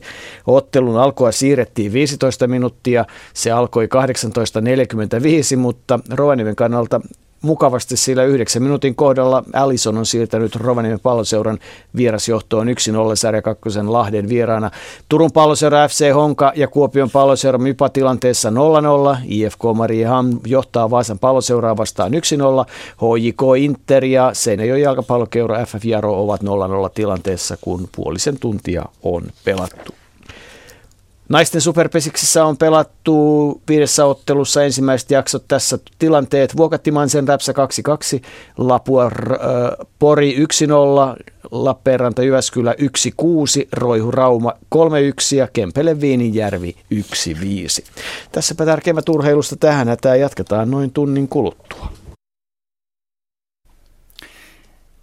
Kiitos ja me jatkamme täällä luontoiltaa, hyvät Radio Suomen kuuntelijat aina kello 20 asti. Ja puhelinnumero tänne on 0203 17600 ja luontoillan sähköpostiosoite on luonto.ilta.yle.fi. Matti Uskonen on lähettänyt kommentin Porvoosta meille koskien ampiaisia. Tästä on nyt tullut tämän illan teema, enkä ihmettele yhtään. Ampiaiset ovat syöneet pattuja hänkin.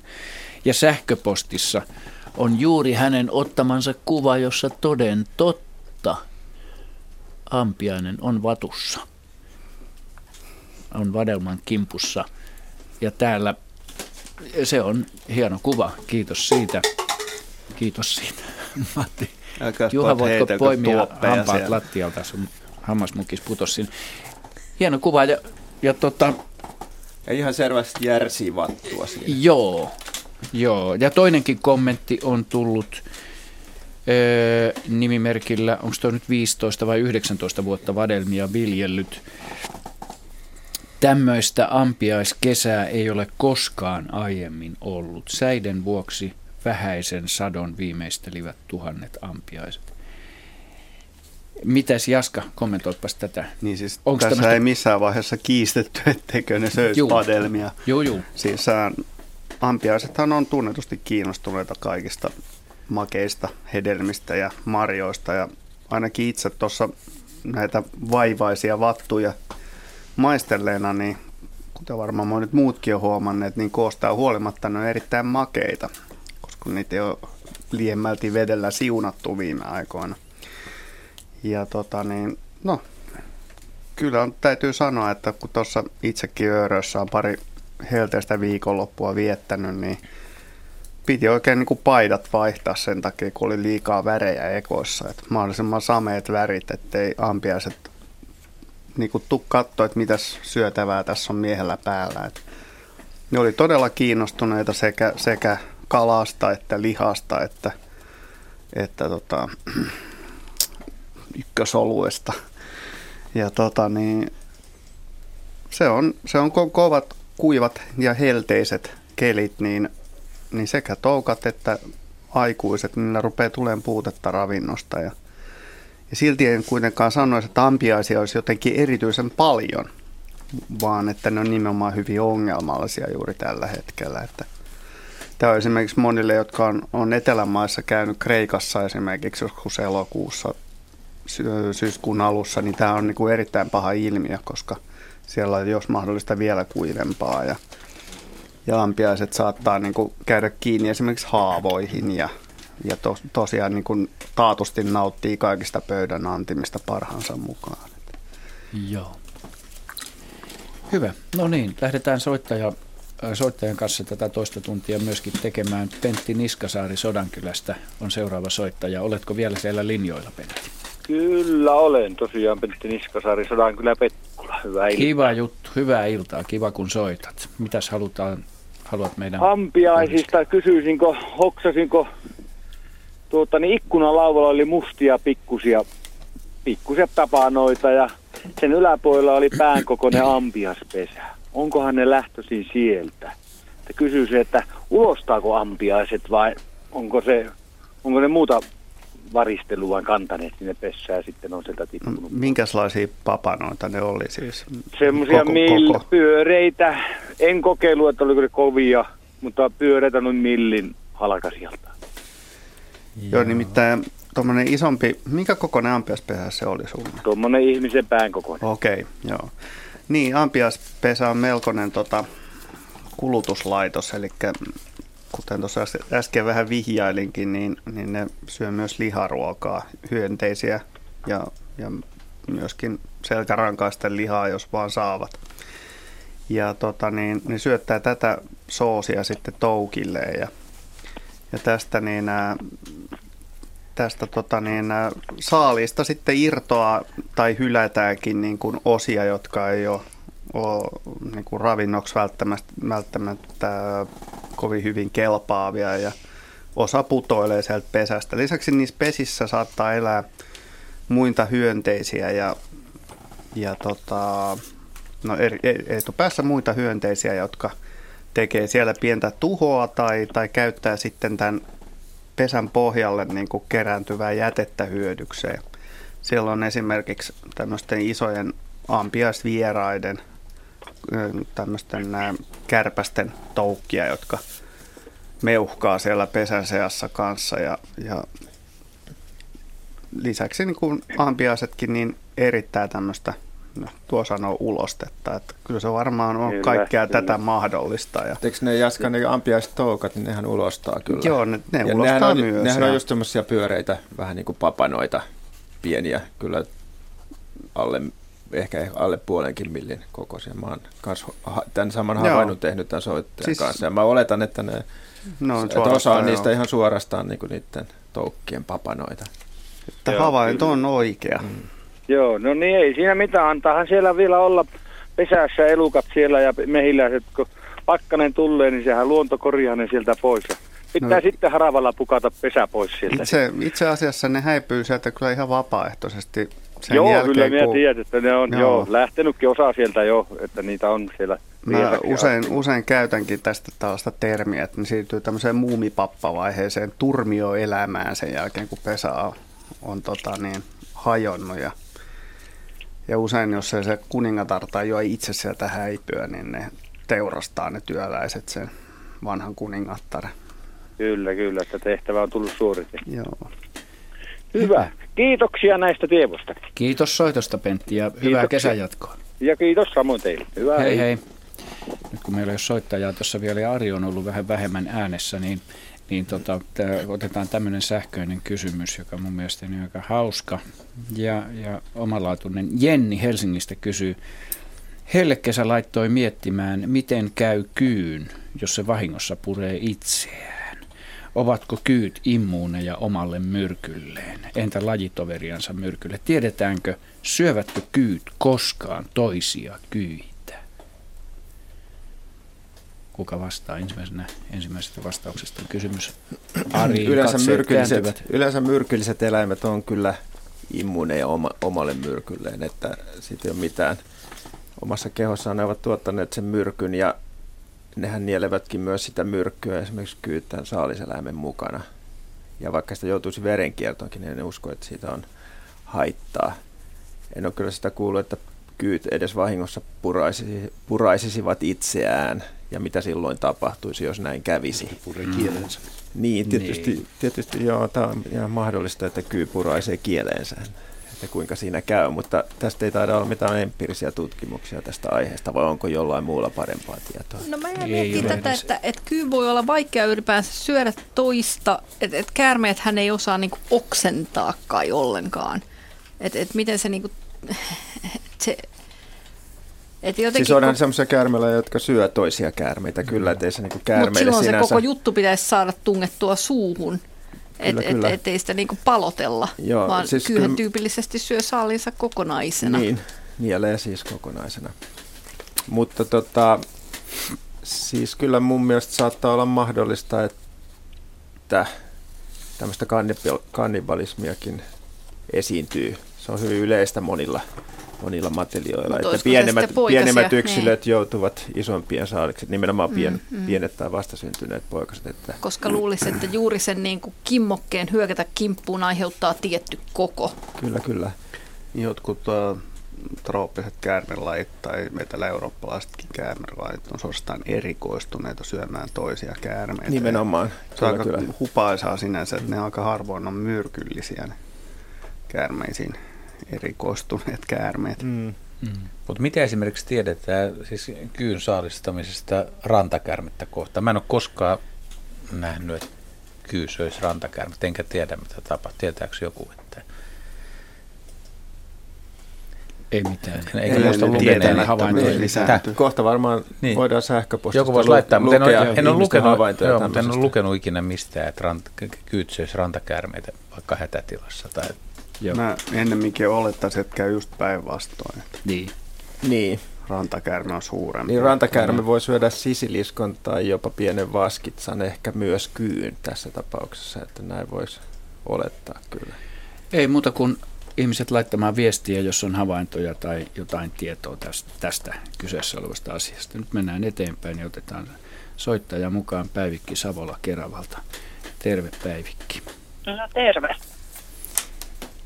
Mitäs halutaan, haluat kysyä?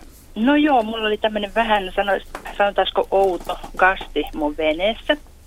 Mä kerron pienen tarinan, joka sattui viime viikolla, kun olin mertoja kokemassa aamulla joskus neljän aikaan ja olin siinä jo loppusuoralla ja oli ihan tyyntä ja hiljasta eikä ollut ketään muita siinä – järvellä silloin. Ja sitten mä niin kuin rupesin kuulemaan jotain outoa ääntä, niin kuin veden solinaa. Ja mä niin kuin ajattelin, että no kuka siellä nyt soutelee, mutta ei ollut ketään. Ja sitten tässä on semmoinen suunnilleen kilometrin selkä tässä järvellä. Ja tota, no, sitten sieltä rupesi näkymään semmoinen viipa, joka niin kuin lähti tulemaan kohti suoraan sitä venettä. Ja se, niin kuin, se solina vaan voimistui ja tota, No mä arvelin, että sieltä tulee saukko tai sitten piisami tai joku tämmöinen. Ja tota, että se oli jännä, että se oikeasti se tuli suoraan venettä kohti. Ja mä, mä olin niin kuin sitten ihan hiljaa ja seurasin, että mitä tässä tapahtuu. Niin tota, mutta sitten sit kun se tuli ihan siihen viereen, niin mä en niin kuin älynytkään, että se lähtee tulee veneeseen. Se, se niin kuin tuli airolle. Ja tota, mulle tulikin siinä kiire ja hätä, että mä äkkiä sin airon pois, ettei se tule suoraan syliin se kaveri. Ja tota, joo, sitten se tuli, siitä, kun se tuli siihen veneeseen, niin sitten se meni veneen perään. Mä itse soudin keulassa ja tota, tai olin keulassa ja tota, siellä perälaudalla se sitten vähän katteli ympärille, että mikä tässä nyt on käynnissä ja tota, tiedämme, niin kuin, että mikä tämä eläin on. Että tota, jo, silloin kun se ui siinä veneen vieressä, niin se ei uinut niin kuin saukko, vaan se ui sillä niin kuin pää korkealla pinnalla. Ja tota, siellä to, se, tosiaan katselin, että se oli, mun mielestä oli niin kuin, sanottaisiko, että orava olisi lähtenyt uimaan, mutta sillä ei ollut tupsukorvia, eli se oli punaruskea ja re, sanoisiko niin kuin ronskin oravan kokoinen ja selvä pörröhäntä. Et ensimmäinen, se oli, kun oli neljän aikaan, se oli vähän hämärää, että ensin mä katsoin, että onko se niin kuin majavan häntä. Mutta tota, joo, kyllä se oli pörröhäntä ja siinä se sitten, se ihmeteltiin molemmat tilannetta ja se niin kuin ajatteli, että hyppäisikö veneen perästä pois. Pari kertaa yritti, mutta sitten se tota, lähti tulemaan kohti sitä veneen toista reunaa ja taas sitten mä nostin airoja ja se meni sitä myöten takaisin järveen ja sitten ui siihen vieressä olevaan saareen. Mutta meni ohi, minkä kokonen tämä pörröhäntä oli? Se oli se, niin kuin, se ronskiorava. Orava, orava, ronskiorava, ei okay. kauhean iso. Okei, okay. joo. No. Ja, joo, eli tämmöinen tapaus sattui, että, tota, että mikähän mahtoi olla. Olipas kiinnostava tarina, hieno no, havainto. Se oli hauska tarina ja to, tosi jännästi vielä kerrottu, mutta onko teidän ronskiorava mahdollisesti minkki sitten? No kyllä, siis mahdollisesti se voi olla minkki. Mä en ole, itse asiassa minkkejähän siellä on, mä en ole niitä niin kuin se oli luonnossa, luonnossa nähnyt. Se oli, se oli punaruskea. punaruskea. Mm. Mulla olisi rohkea heitto. Ei kuulosta minkiltä. Olisi nuori näätä. Niin, Hyvin yllä, yllättävää havaita, mutta nääti on ollut liikkeellä nyt omituisissa paikoissa. Näätä olisi lähtenyt uimaan. Oliko, Oliko se kultainen kurkku? Oliko vaalea rinta? Tai kurkku? No mä en huomannut ol, sitä. Että tota, tietysti harmi, että, ei ole kameraa eikä kameramuistia itsellä. Mutta mä niin kuin pitäisin sitä aika yksivärisenä. Että ja jos se on märkä, niin se ehkä se vaaleus siinä, niin siinä karvassa niin, niin erottuu. Ja, sit to, ja toisekseen, niin joo, se oli vielä, kun se oli aamulla neljän aikaa, niin joo. oli kuitenkin vähän hämärää. Että tota, Joo, ja niin kuin sitä mä ihmettelen, että miten sit, se ui kyllä nopeasti, mutta semmoinen niin kuin vedessä luontaisesti liikkuva, niin ei kai siitä niin kauheita solinaääntä kuulu. Ei, tuommoinen pitkänomainen otus, niin pienet jalat. Onneksi Heidi on nisäkäs asia. Mm. Ei siinä kauheasti no, mitään. en tiedä, il, ilman kuvaa voi olla, että tämä jää arvotukseksi, että, että mikä se olisi, että ja, ja vielä se, että se tuli, su- että jotta se on sinne selälle päässyt, niin se on täytynyt uida ensin ää, toista sataa metriä sinne ja sitten oli vi- ainakin 50 metriä siinä, että se ui veneellä. Ja mm.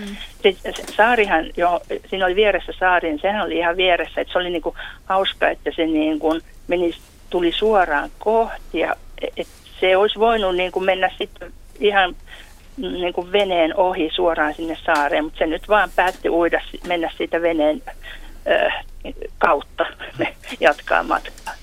Mm, te olitte itse jotenkin pysähdyksissä, että sille...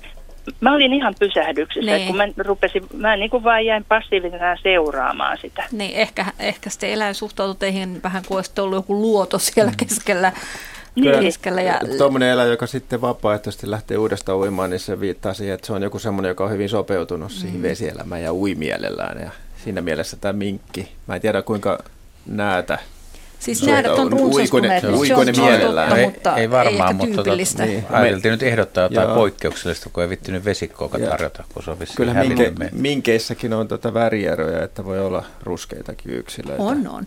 Piisamiakin täällä ohjelmaikkunassa. Mutta, mutta pörröhäntä, pörröhäntä ei sovi kyllä pahasti. Ei. pahasti. Ei. Joo, ja, ja musta oravamainen muoto kuitenkin niin kuin sopisi minkkiin hyvin. Mm-hmm. Joo. Et se, se, se niin kuin veneen vieressä, kun se oli, niin se, siis se mielikuva mulla siitä uintiasennosta oli vähän niin kuin samanlainen kuin hirvet ui. Niin, niin kuin pää, pääkoholla. Kyllä, niin joo. Mm. joo. Minkki ei kyllä ui silloin. Ei, ui, ei ui. Mutta jospa se katsoikin ui, sitä... Ui vaan näätäkään, että... niin, ei.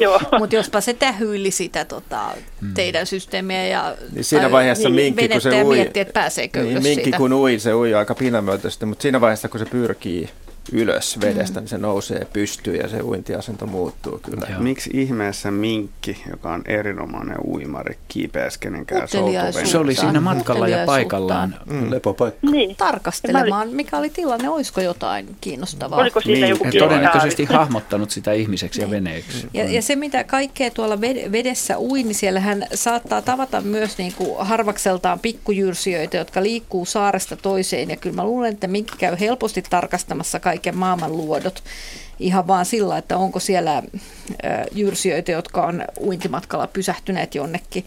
Ja ne on epäilemättä semmoisia potentiaalisia saalistuspaikkoja. Että ei, ei musta ole niin kohtuutonta, että minkki kurkistaisi venettä. Mm. Minkä, ja nuori outelias eläin vielä. Siinä vaiheessa, kun se siirtyi siellä veneen takatuhdolta edemmäs, veneen laitaa pitkin niin kuin se oli, Joo, miten kyllä. se eteni? Oliko se liikkuminen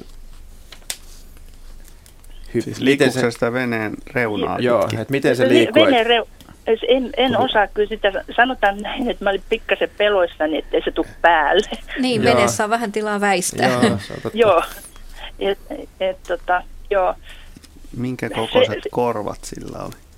Mun mielestä aika pienet aika, aika pienet. Tota, se, sehän mulle tuli mieleen, että jos se on minkki, on että tota, kun mä, mä olin mertoja kokemassa, niin ajattelin, että mä, mä olen nyt hänen saalis, saalillaan siellä. No itse, itse asiassa tota, siis rapumerroista ilmeisesti oli kysymys, ja Joo. ravuthan on minkin suurta herkkua, että sekin saattaa jopa haistaa, että tämmöisiä tämmöisiä tota, aarteita siellä veneessä on, ja se on se rapujen haju on yksinkertaisesti houkutellut, jos minkistä Totta, se voisi houkutella. Mm. Joo, korvien pienuus viittaa siihen. Okei, nyt mennään eteenpäin. Kiitos Päivikki hienosta havainnosta, kivasta tarinasta ja, ja tota, jäädään nyt jokainen saa tehdä sitten omat johtopäätökset, mikä se lopullisesti oli, mutta kyllä mä kallistun siihen minkkiin. Ja sitten no, no korvien pieni. Joo, kyllä mekin nyt kallistumme. korvat on Se va- vaikutti vain niin poikkeuksellisesti. Mä ajattelin, että soittaja tunsi minkin, että se pitää jotain poikkeaa. Joo. Et, kyllä, kyllä tuo minkki kuulostaa ihan hyvältä. Joo. Hyvä. Ennen seuraavaa soittajaa otetaan näiltä kuvallisilta sivuilta kuvallinen kysymys. Ja hyvät Radio Suomen kuuntelijat ja Luontoillan kuuntelijat, kuva löytyy osoitteesta Radio Suomen etusivulta. Otatte Radio Suomen etusivun sieltä Luontoilta-osio ja sieltä klikkaamalla löytyy kuva, jonka on lähettänyt Eero Valdeen. Siinä kuvassa on kaksi enpä sanokaan.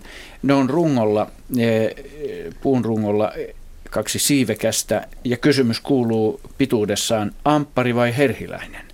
Vastaukseni on ei kumpikaan. Hyvä. Ja sitten mennään, ei, me voidaan mennä eteenpäin. Kerro nyt hyvänen aika, mikä se on, no, kyllä mistä lajista kerron. on kysymys. Niin, tässä on tosiaan haavan runkoja.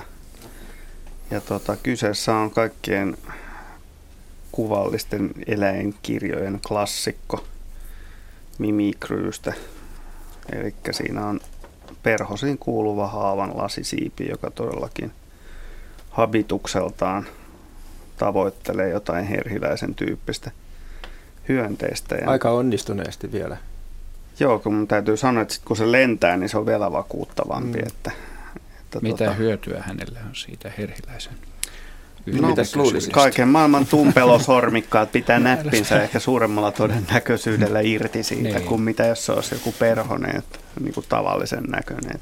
Mm. Meillähän on näitä lasisiipilajeja Suomessa niin kuin reilut melkein 30, 20 yli tai jotain sellaista. Ja, ja tota niin, niiden teemana kaikilla on, että ne muistuttaa pistiäisiä, erilaisia Joo. pistäviä sellaisia. Ja nyt, että miten tämän tunnistaa perhoseksi, niin, niin tota, sehän on tietysti se, että sen tuntosarvet on tuommoiset paksut, paksut ja hieman levenevät kärkiin päin, että siitä sen helposti näkee. Ja tietenkään niin kuin ampiaisia harvemmin näkee tällä tavalla parittelemassa komeasti haavan rungolla. Mutta jos ei varma, niin suosittelen evolu, evoluutio mielessä sitä, että, että pitää näppinsä erossa näistä eläimistä. Niin, ei tule, ei tule vääritysvirheitä sitten ihan sormille asti. Että. Aivan oikein.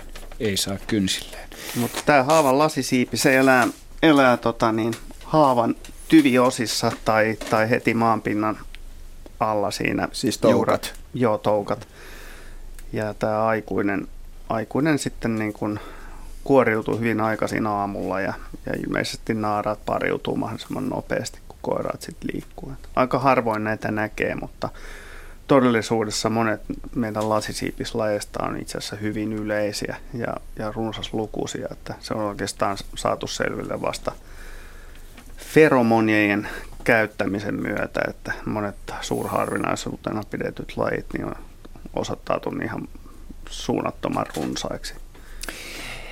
Hyvät Luontoillan kuuntelijat, meillä on runsas puoli tuntia lähetysaikaa jäljellä ja otetaan seuraava soittaja mukaan, Jukka Mäkiaho.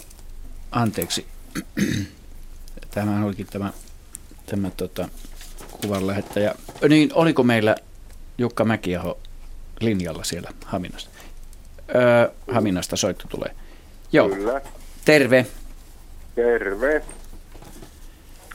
Mitäs haluat kysyä? Näin.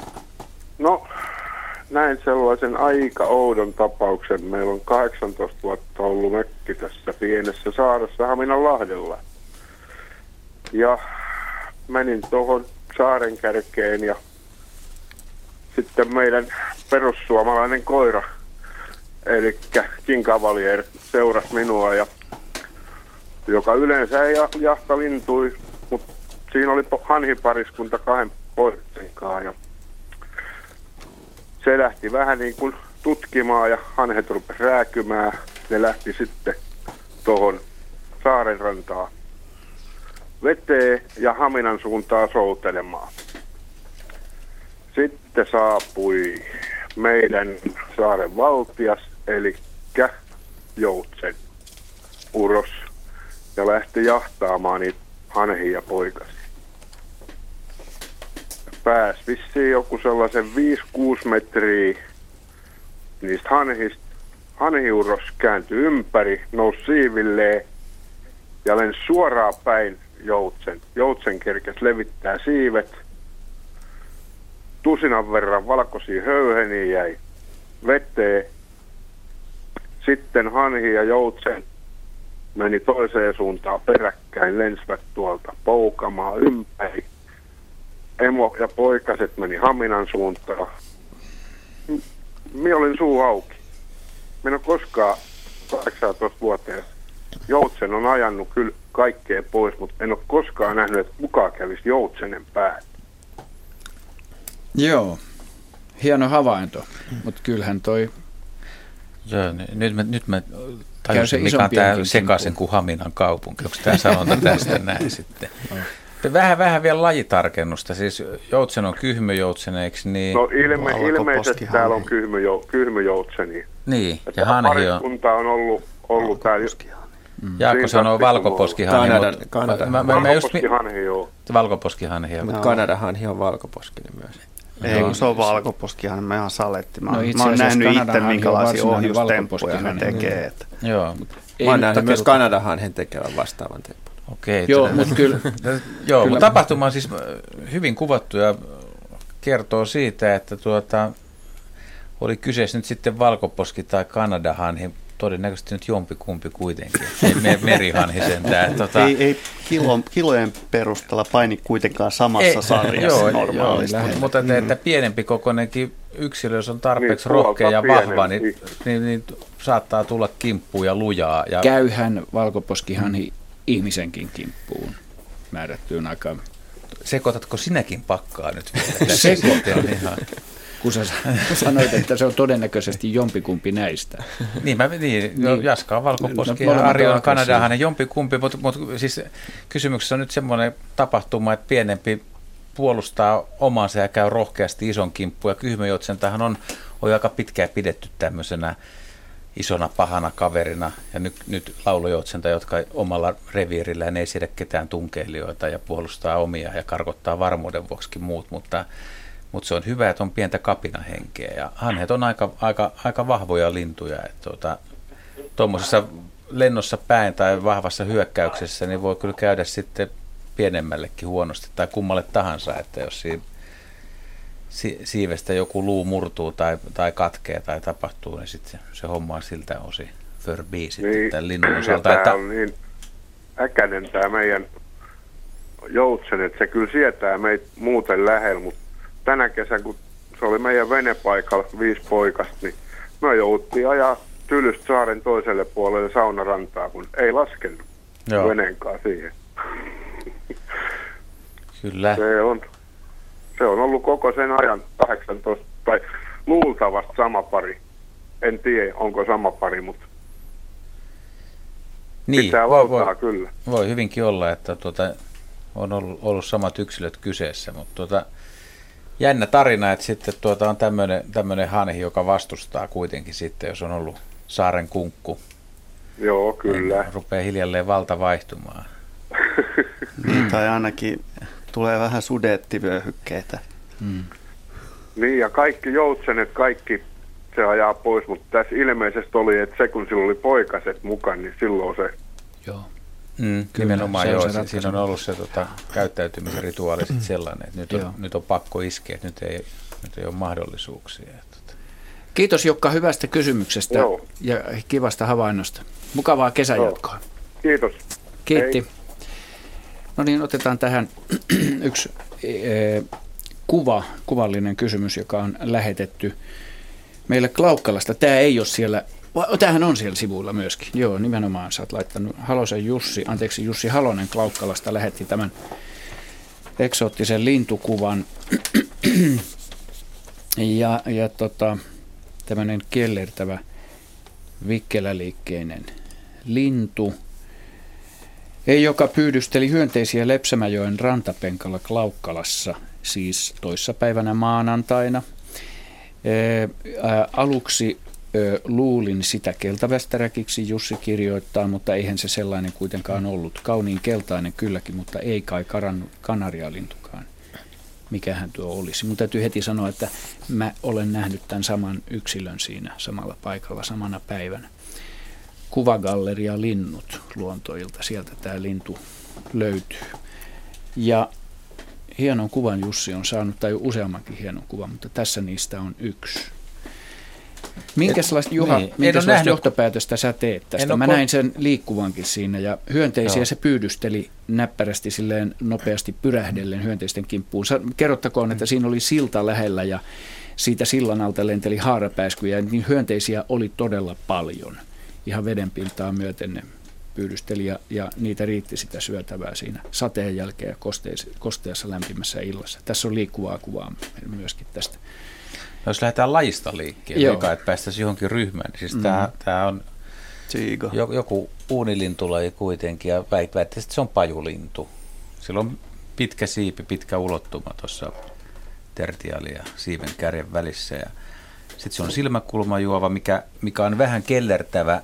Se on kuin hyvin pajulintumainen se kuitenkin Joo. nyt on. Mutta sitten tämä väri, tämä on, tää on pyrstöpuolelta ja siivet on kauttaaltaan suht vaaleet, lähes valkoiset tässä kuvassa, mutta en tiedä, onko ne aidosti sitten kuitenkaan ihan valkoiset. Niskassa, Ei, se oli luonnossa, se oli kellertävämpi kuin Joo. mitä tässä mitä Tässä näyttää, meillä on niskassa, kun niskas on tietysti enemmän höyheniä ja ne on tavallaan päällekkäin enemmän, mm. niin siellä on, siellä on tota vähän tämmöistä kellertävää ja harmaat värisävyä.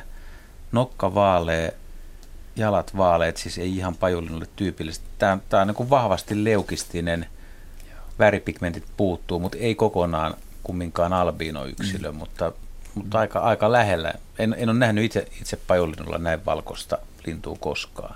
Enkä tiedä kuinka paljon tämmöisiä on ylipäätään nähty pajulinnuilla. Mutta no ei ole mullakaan. Tämä oli hassu, hassu, hassun näköinen kaveri kyllä. Mutta mä voin tukea tuota pajulintuteoriaa, mikä mun mielestä on hyvin todennäköinen, koska se paikka oli niin pajulintu. Siinä vieressä kävi pajulintu toinen, joka toimi Jaha. ihan samalla tavalla no ja häippäsi siitä paikasta. Että mikä tukee niin kuin sitä. Se on jännä, että se on noin punainen toi nokka ja, ja jalat. Joo. Tämä on niin kuin... Vaikka se ei muuten, silmä ei näytä punaiselta, että se olisi albiino, mutta Kyllä se, niin Tietyt se albinismiin tummat, tummat värit puuttuu kokonaan. Niin jalosta, jalosta niin. ja nokasta myöskin. Kyllä, kyllä. Että se on vahva, vahvasti niin kuin, tummat pigmentit puuttuu kyllä. Mutta jonkun verran tuolla pääpuolella näyttää olevan.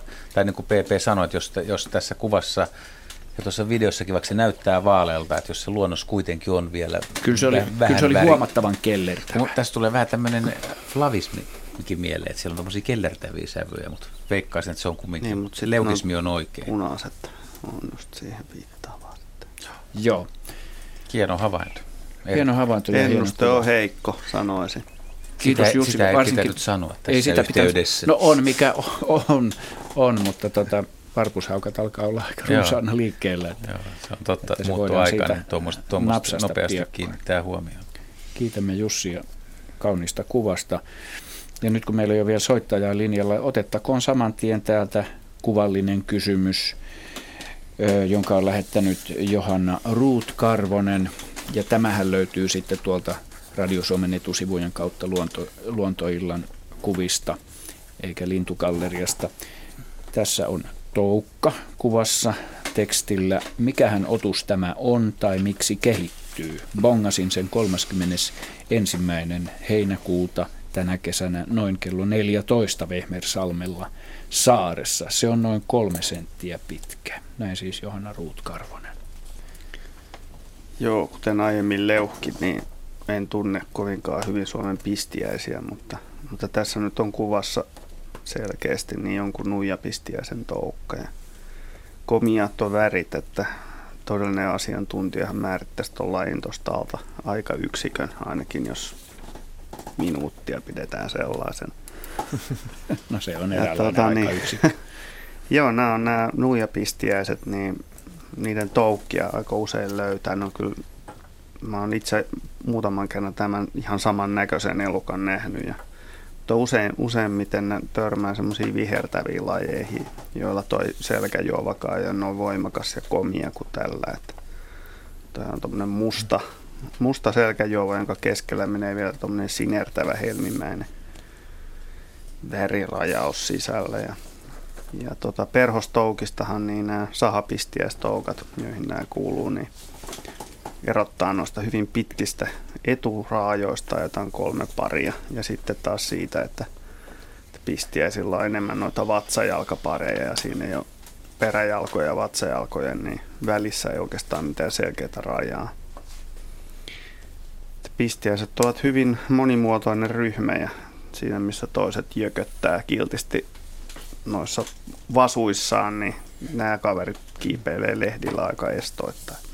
Sehän on aika roteva se, onko se koivun nuijapistiäinen vai kalvonuijapistiäinen. Sen no. vihreä toukka kesällä kävi sellainen sattumus, että meidän kesäpöydän yläpuolella asusteli näitä koivun kalvonuijapistiäisen toukkeja ja sitten saatelin näitä aika kookkaita papanoita sieltä ykkösolut lasiin ja ihmeteltiin, että mit, mitä, mitä ne ovat. Ja sitten kun tarkemmin tutkittiin niitä koivus, koivun oksia, niin sieltä todellakin löytyi niitä juuri tä, saman näköisiä, mutta ihan kirkkaan vihreitä.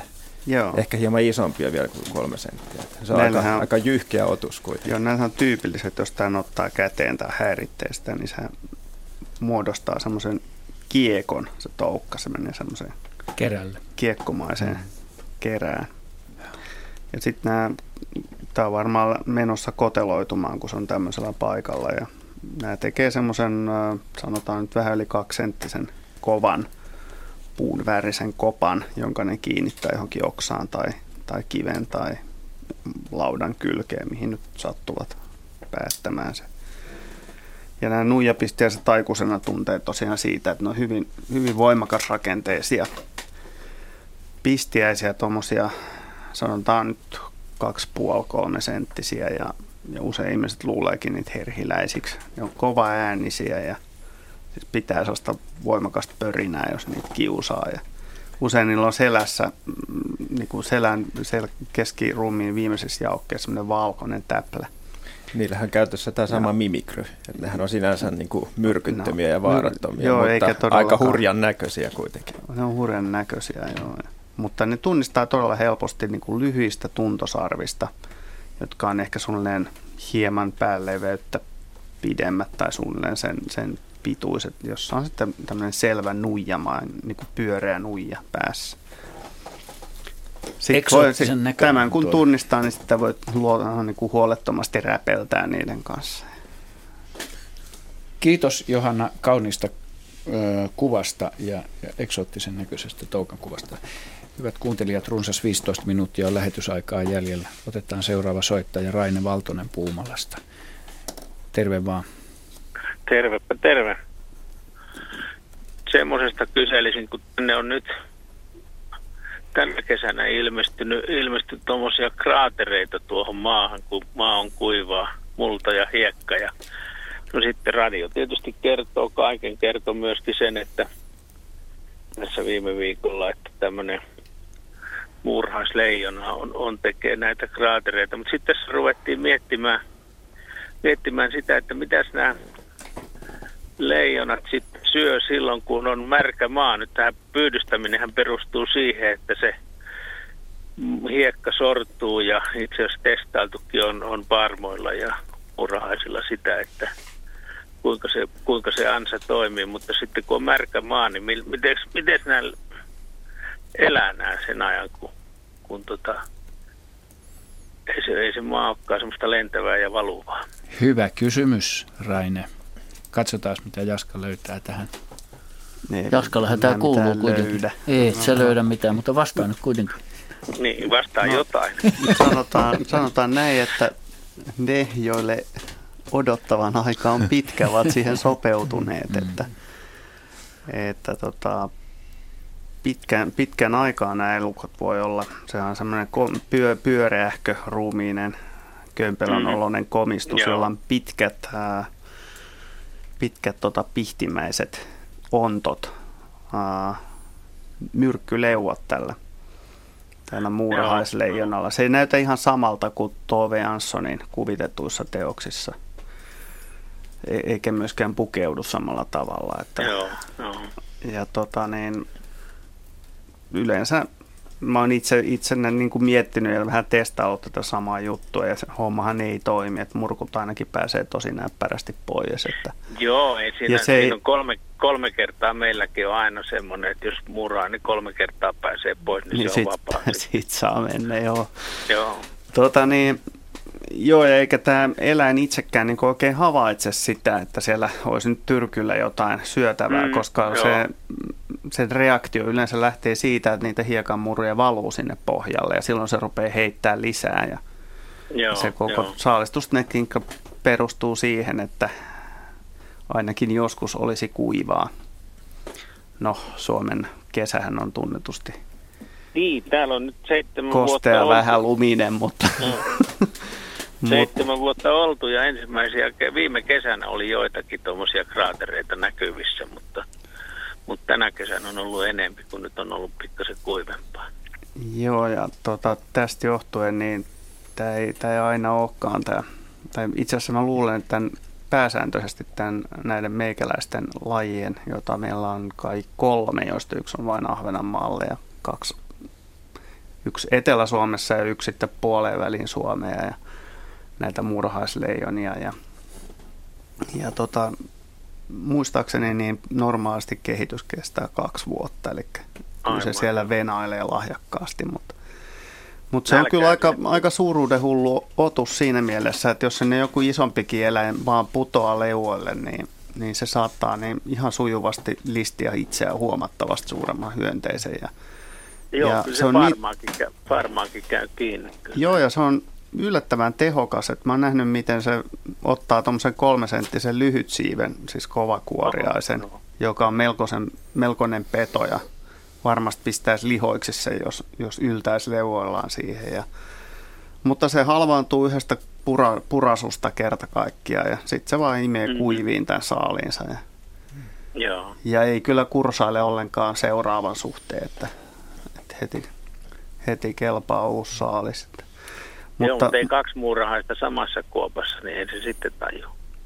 No, en, en panisi rahojani panteksi kyllä. Niin kuin, Selvä. Että, mutta niin, nämä on kuitenkin niin kuin huolimatta tästä habituksestaan niin aika liikkuvia otuksia. Että jos tuntuu siltä, että, että saalista ei tuu, niin yön aikana, joskus aamuyöisin, nämä saattaa lähteä liikenteeseen. Ja itse asiassa hietikkoalueella saattaa nähdä aamupäivällä semmoisia niin kummallisia harhailevia niin kuin, tämmöisiä uria. Niin kuin uria, jotka on mennyt hiekassa Joo, Ihan, tuossa on, tota, Mullassa on, on nähty semmoisia uria. On, joo. joo, ja sitten se päättyy, toinen, toinen pää päättyy sitten, tai itse asiassa molemmat päättyy niin tämmöiseen kuoppaan. Ja Joo. En kyllä, mä oon joskus seurannut niitä useampankin kymmenen metriä ihmetelle, että mikä tässä maastossa on vikana. Että, mutta kyllä sieltä monttu sitten yleensä toiset päästä löytyy tuoreempana. Että.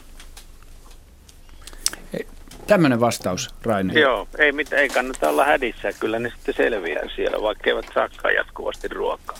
Todennäköisesti näin. Asia saattaa olla Kiitos itsestään. kysymyksestä ja hyvää kesänjatkoa. Kiitos. Joo, samoin hei. Hei hei. No, niin asiahan tästä... saattaa olla itsestään selvä, mutta tota, tässä ei tullut missään vaiheessa ilmi, että tässähän on kysymys toukasta.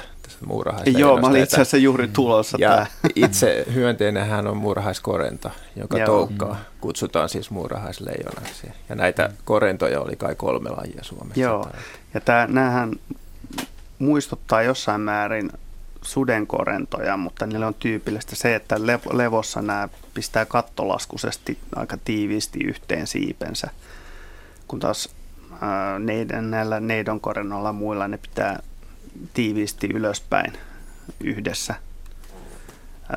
näitä siipiään. Ja lisäksi niin näillä murhaisleijonillakin on, on tota tämmöiset lyhyet, ää, hieman nuijamaiset tuntosarret, niin kuin monilla tänään käsitellyillä hyönteislailla tuntuu olevan. Hyvä. Kannonkoskelta meille soittaa Hilkka Salokorpi. Hei vaan. Hei hei. Minkälaista asiaa pohditaan, Hilkka? No semmoista asiaa tästä on ainakin neljä vuotta aikaa, kun karhu oli hävittänyt suuren muurahaispesän tai kusiaisia, mitä ne nyt on tuolla, mitkä tekee nyt suuria kekoja. Niin se oli valtava iso pesä, niin karhu on heitellyt siitä pesästä semmoisia suuria tukkoja oikein lennellyt semmoisen kuuden, seitsemän metrin päähän. Ja niitä on kahdeksan eri semmoista pesätukkoa. Ja Yksi on viime kesänä hylätty, yksi pesä, mutta niitä on seitsemän kekoa jäljellä. Ja ne rakentaa ni, siis niihin uutta pesää kekoa. Niin se mua kiinnostaa, onko ne edelleen sama yhdyskuntaa vai onko ne niin kuin eristäytyneet omaan pesänsä? Tämä on karhun ääntä taustalla, eikä joku rautalaisesta. Niin. niin. epätoivoinen raadin jäsen, joka päätelee käsiä.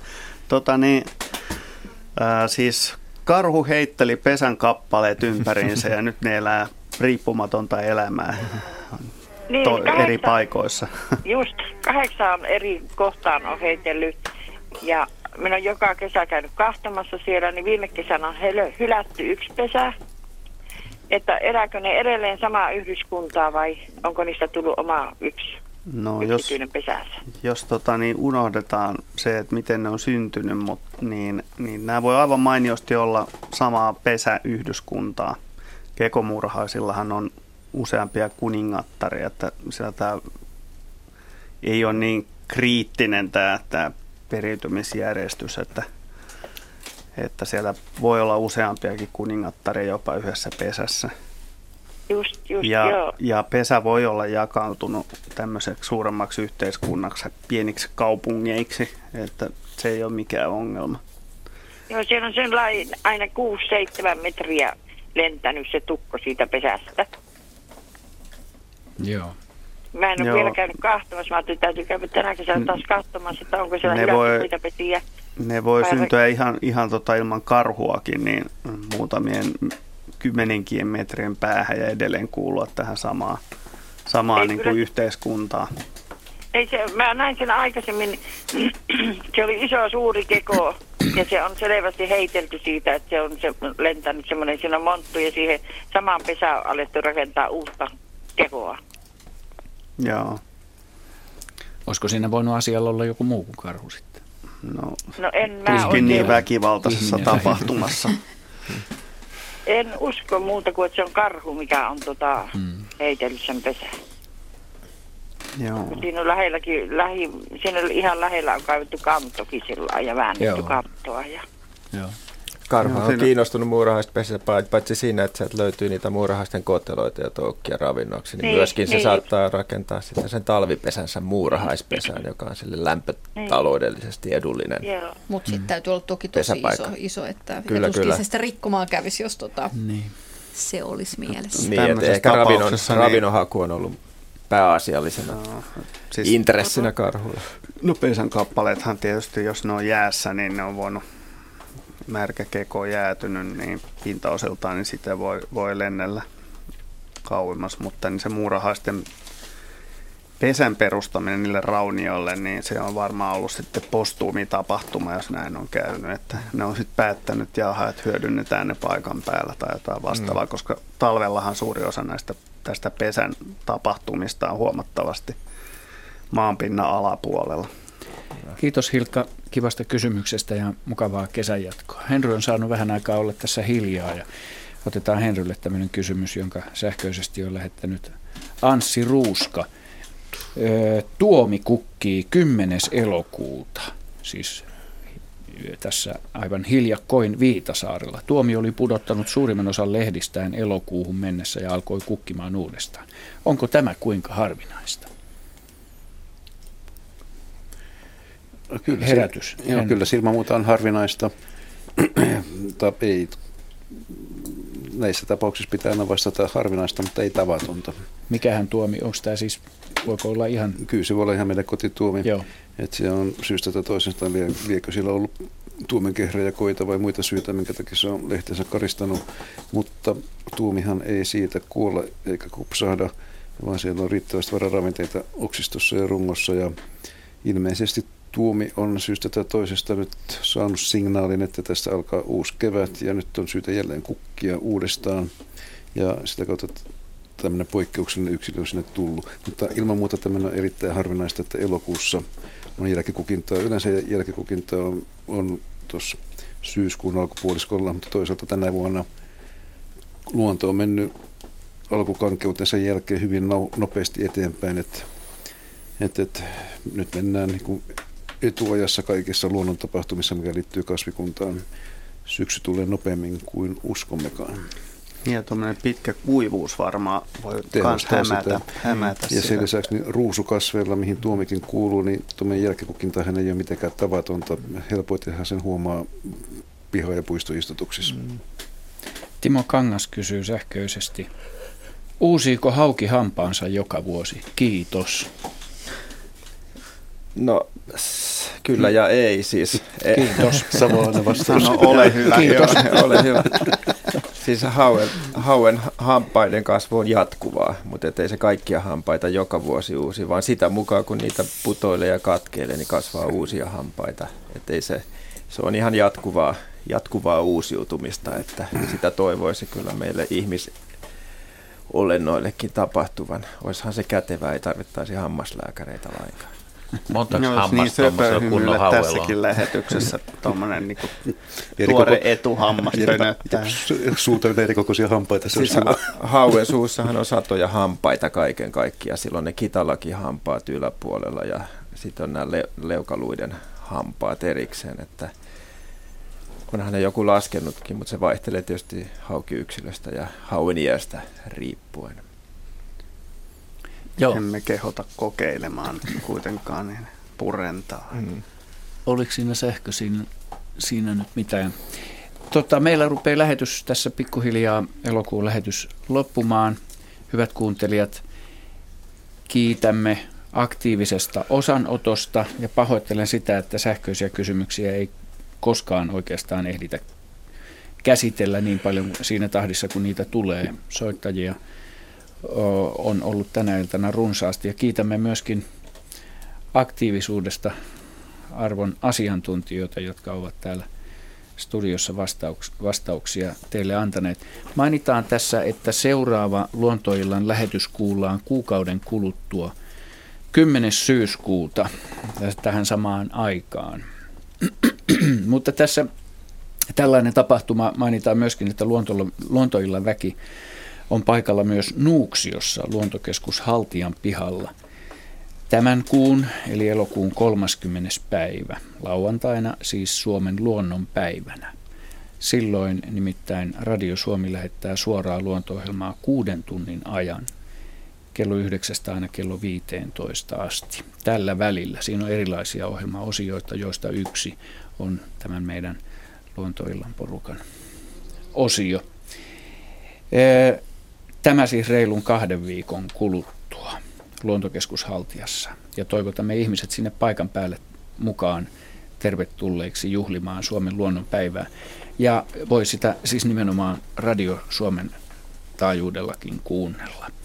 Otetaan tähän loppuun vielä, kun tuolla nuo ötökät, eli ampparit alkoivat ynistä ja muutakin keskikesän ääntä sieltä löytyy, jonka on äänittänyt Asko hauta joka hänen tässä vieressä, hänen, hänen vaatimattomuutensa sojottaa sormella hänen omaa nimeään tässä paperissa. Kimalaisia, kimalaisia maitohorsmilla, tässä luki hyvät kuuntelijat, matohorsmilla aikaisemmin, mutta I saatettiin mukaan siihen. Tämä on Suomussalmella 16. heinäkuuta. Otetaan tähän loppuun vielä tällainen havainto, jonka Reijo Huuskonen Keuruulta on lähettänyt meille sähköisesti. Hei, kokeilin kerran, miten alkoholi vaikuttaa mehiläiseen. Sekoitin hieman alkoholia hunajaan. Kevätkesästä mehiläisiä pörräsi medenhaussa ja eipä aikaakaan, kun yksi niistä hoksasi teelusikan puutarha pöydällä, johon ansani sitaateissa oli viritetty. Se lipitti ahnaasti alkoholipitoista hunajaa ja lopulta kun se lähti lentoon, se teki laajan kaarroksen ja törmäsi täydellä lentovauhtilla talomme seinään. Se toipui törmäyksestä ennen kuin tippui maahan ja lähti vastakkaiseen suuntaan lentämään, mutta ei sitten palannut uutta lastia hakemaan. Mielestäni alkoholi sotki sen suuntavaiston pahanpäiväisesti. Ainakin mehiläisiin alkoholilla näyttäisi olevan vaikutusta. Näin siis meille Reijo Uuskonen Keuruulta tähän loppuun kevensi. Me kiitämme seurasta ja toivotamme kuuntelijoille ja raatilaisille oikein lämmintä ja nautinnollista loppukesää.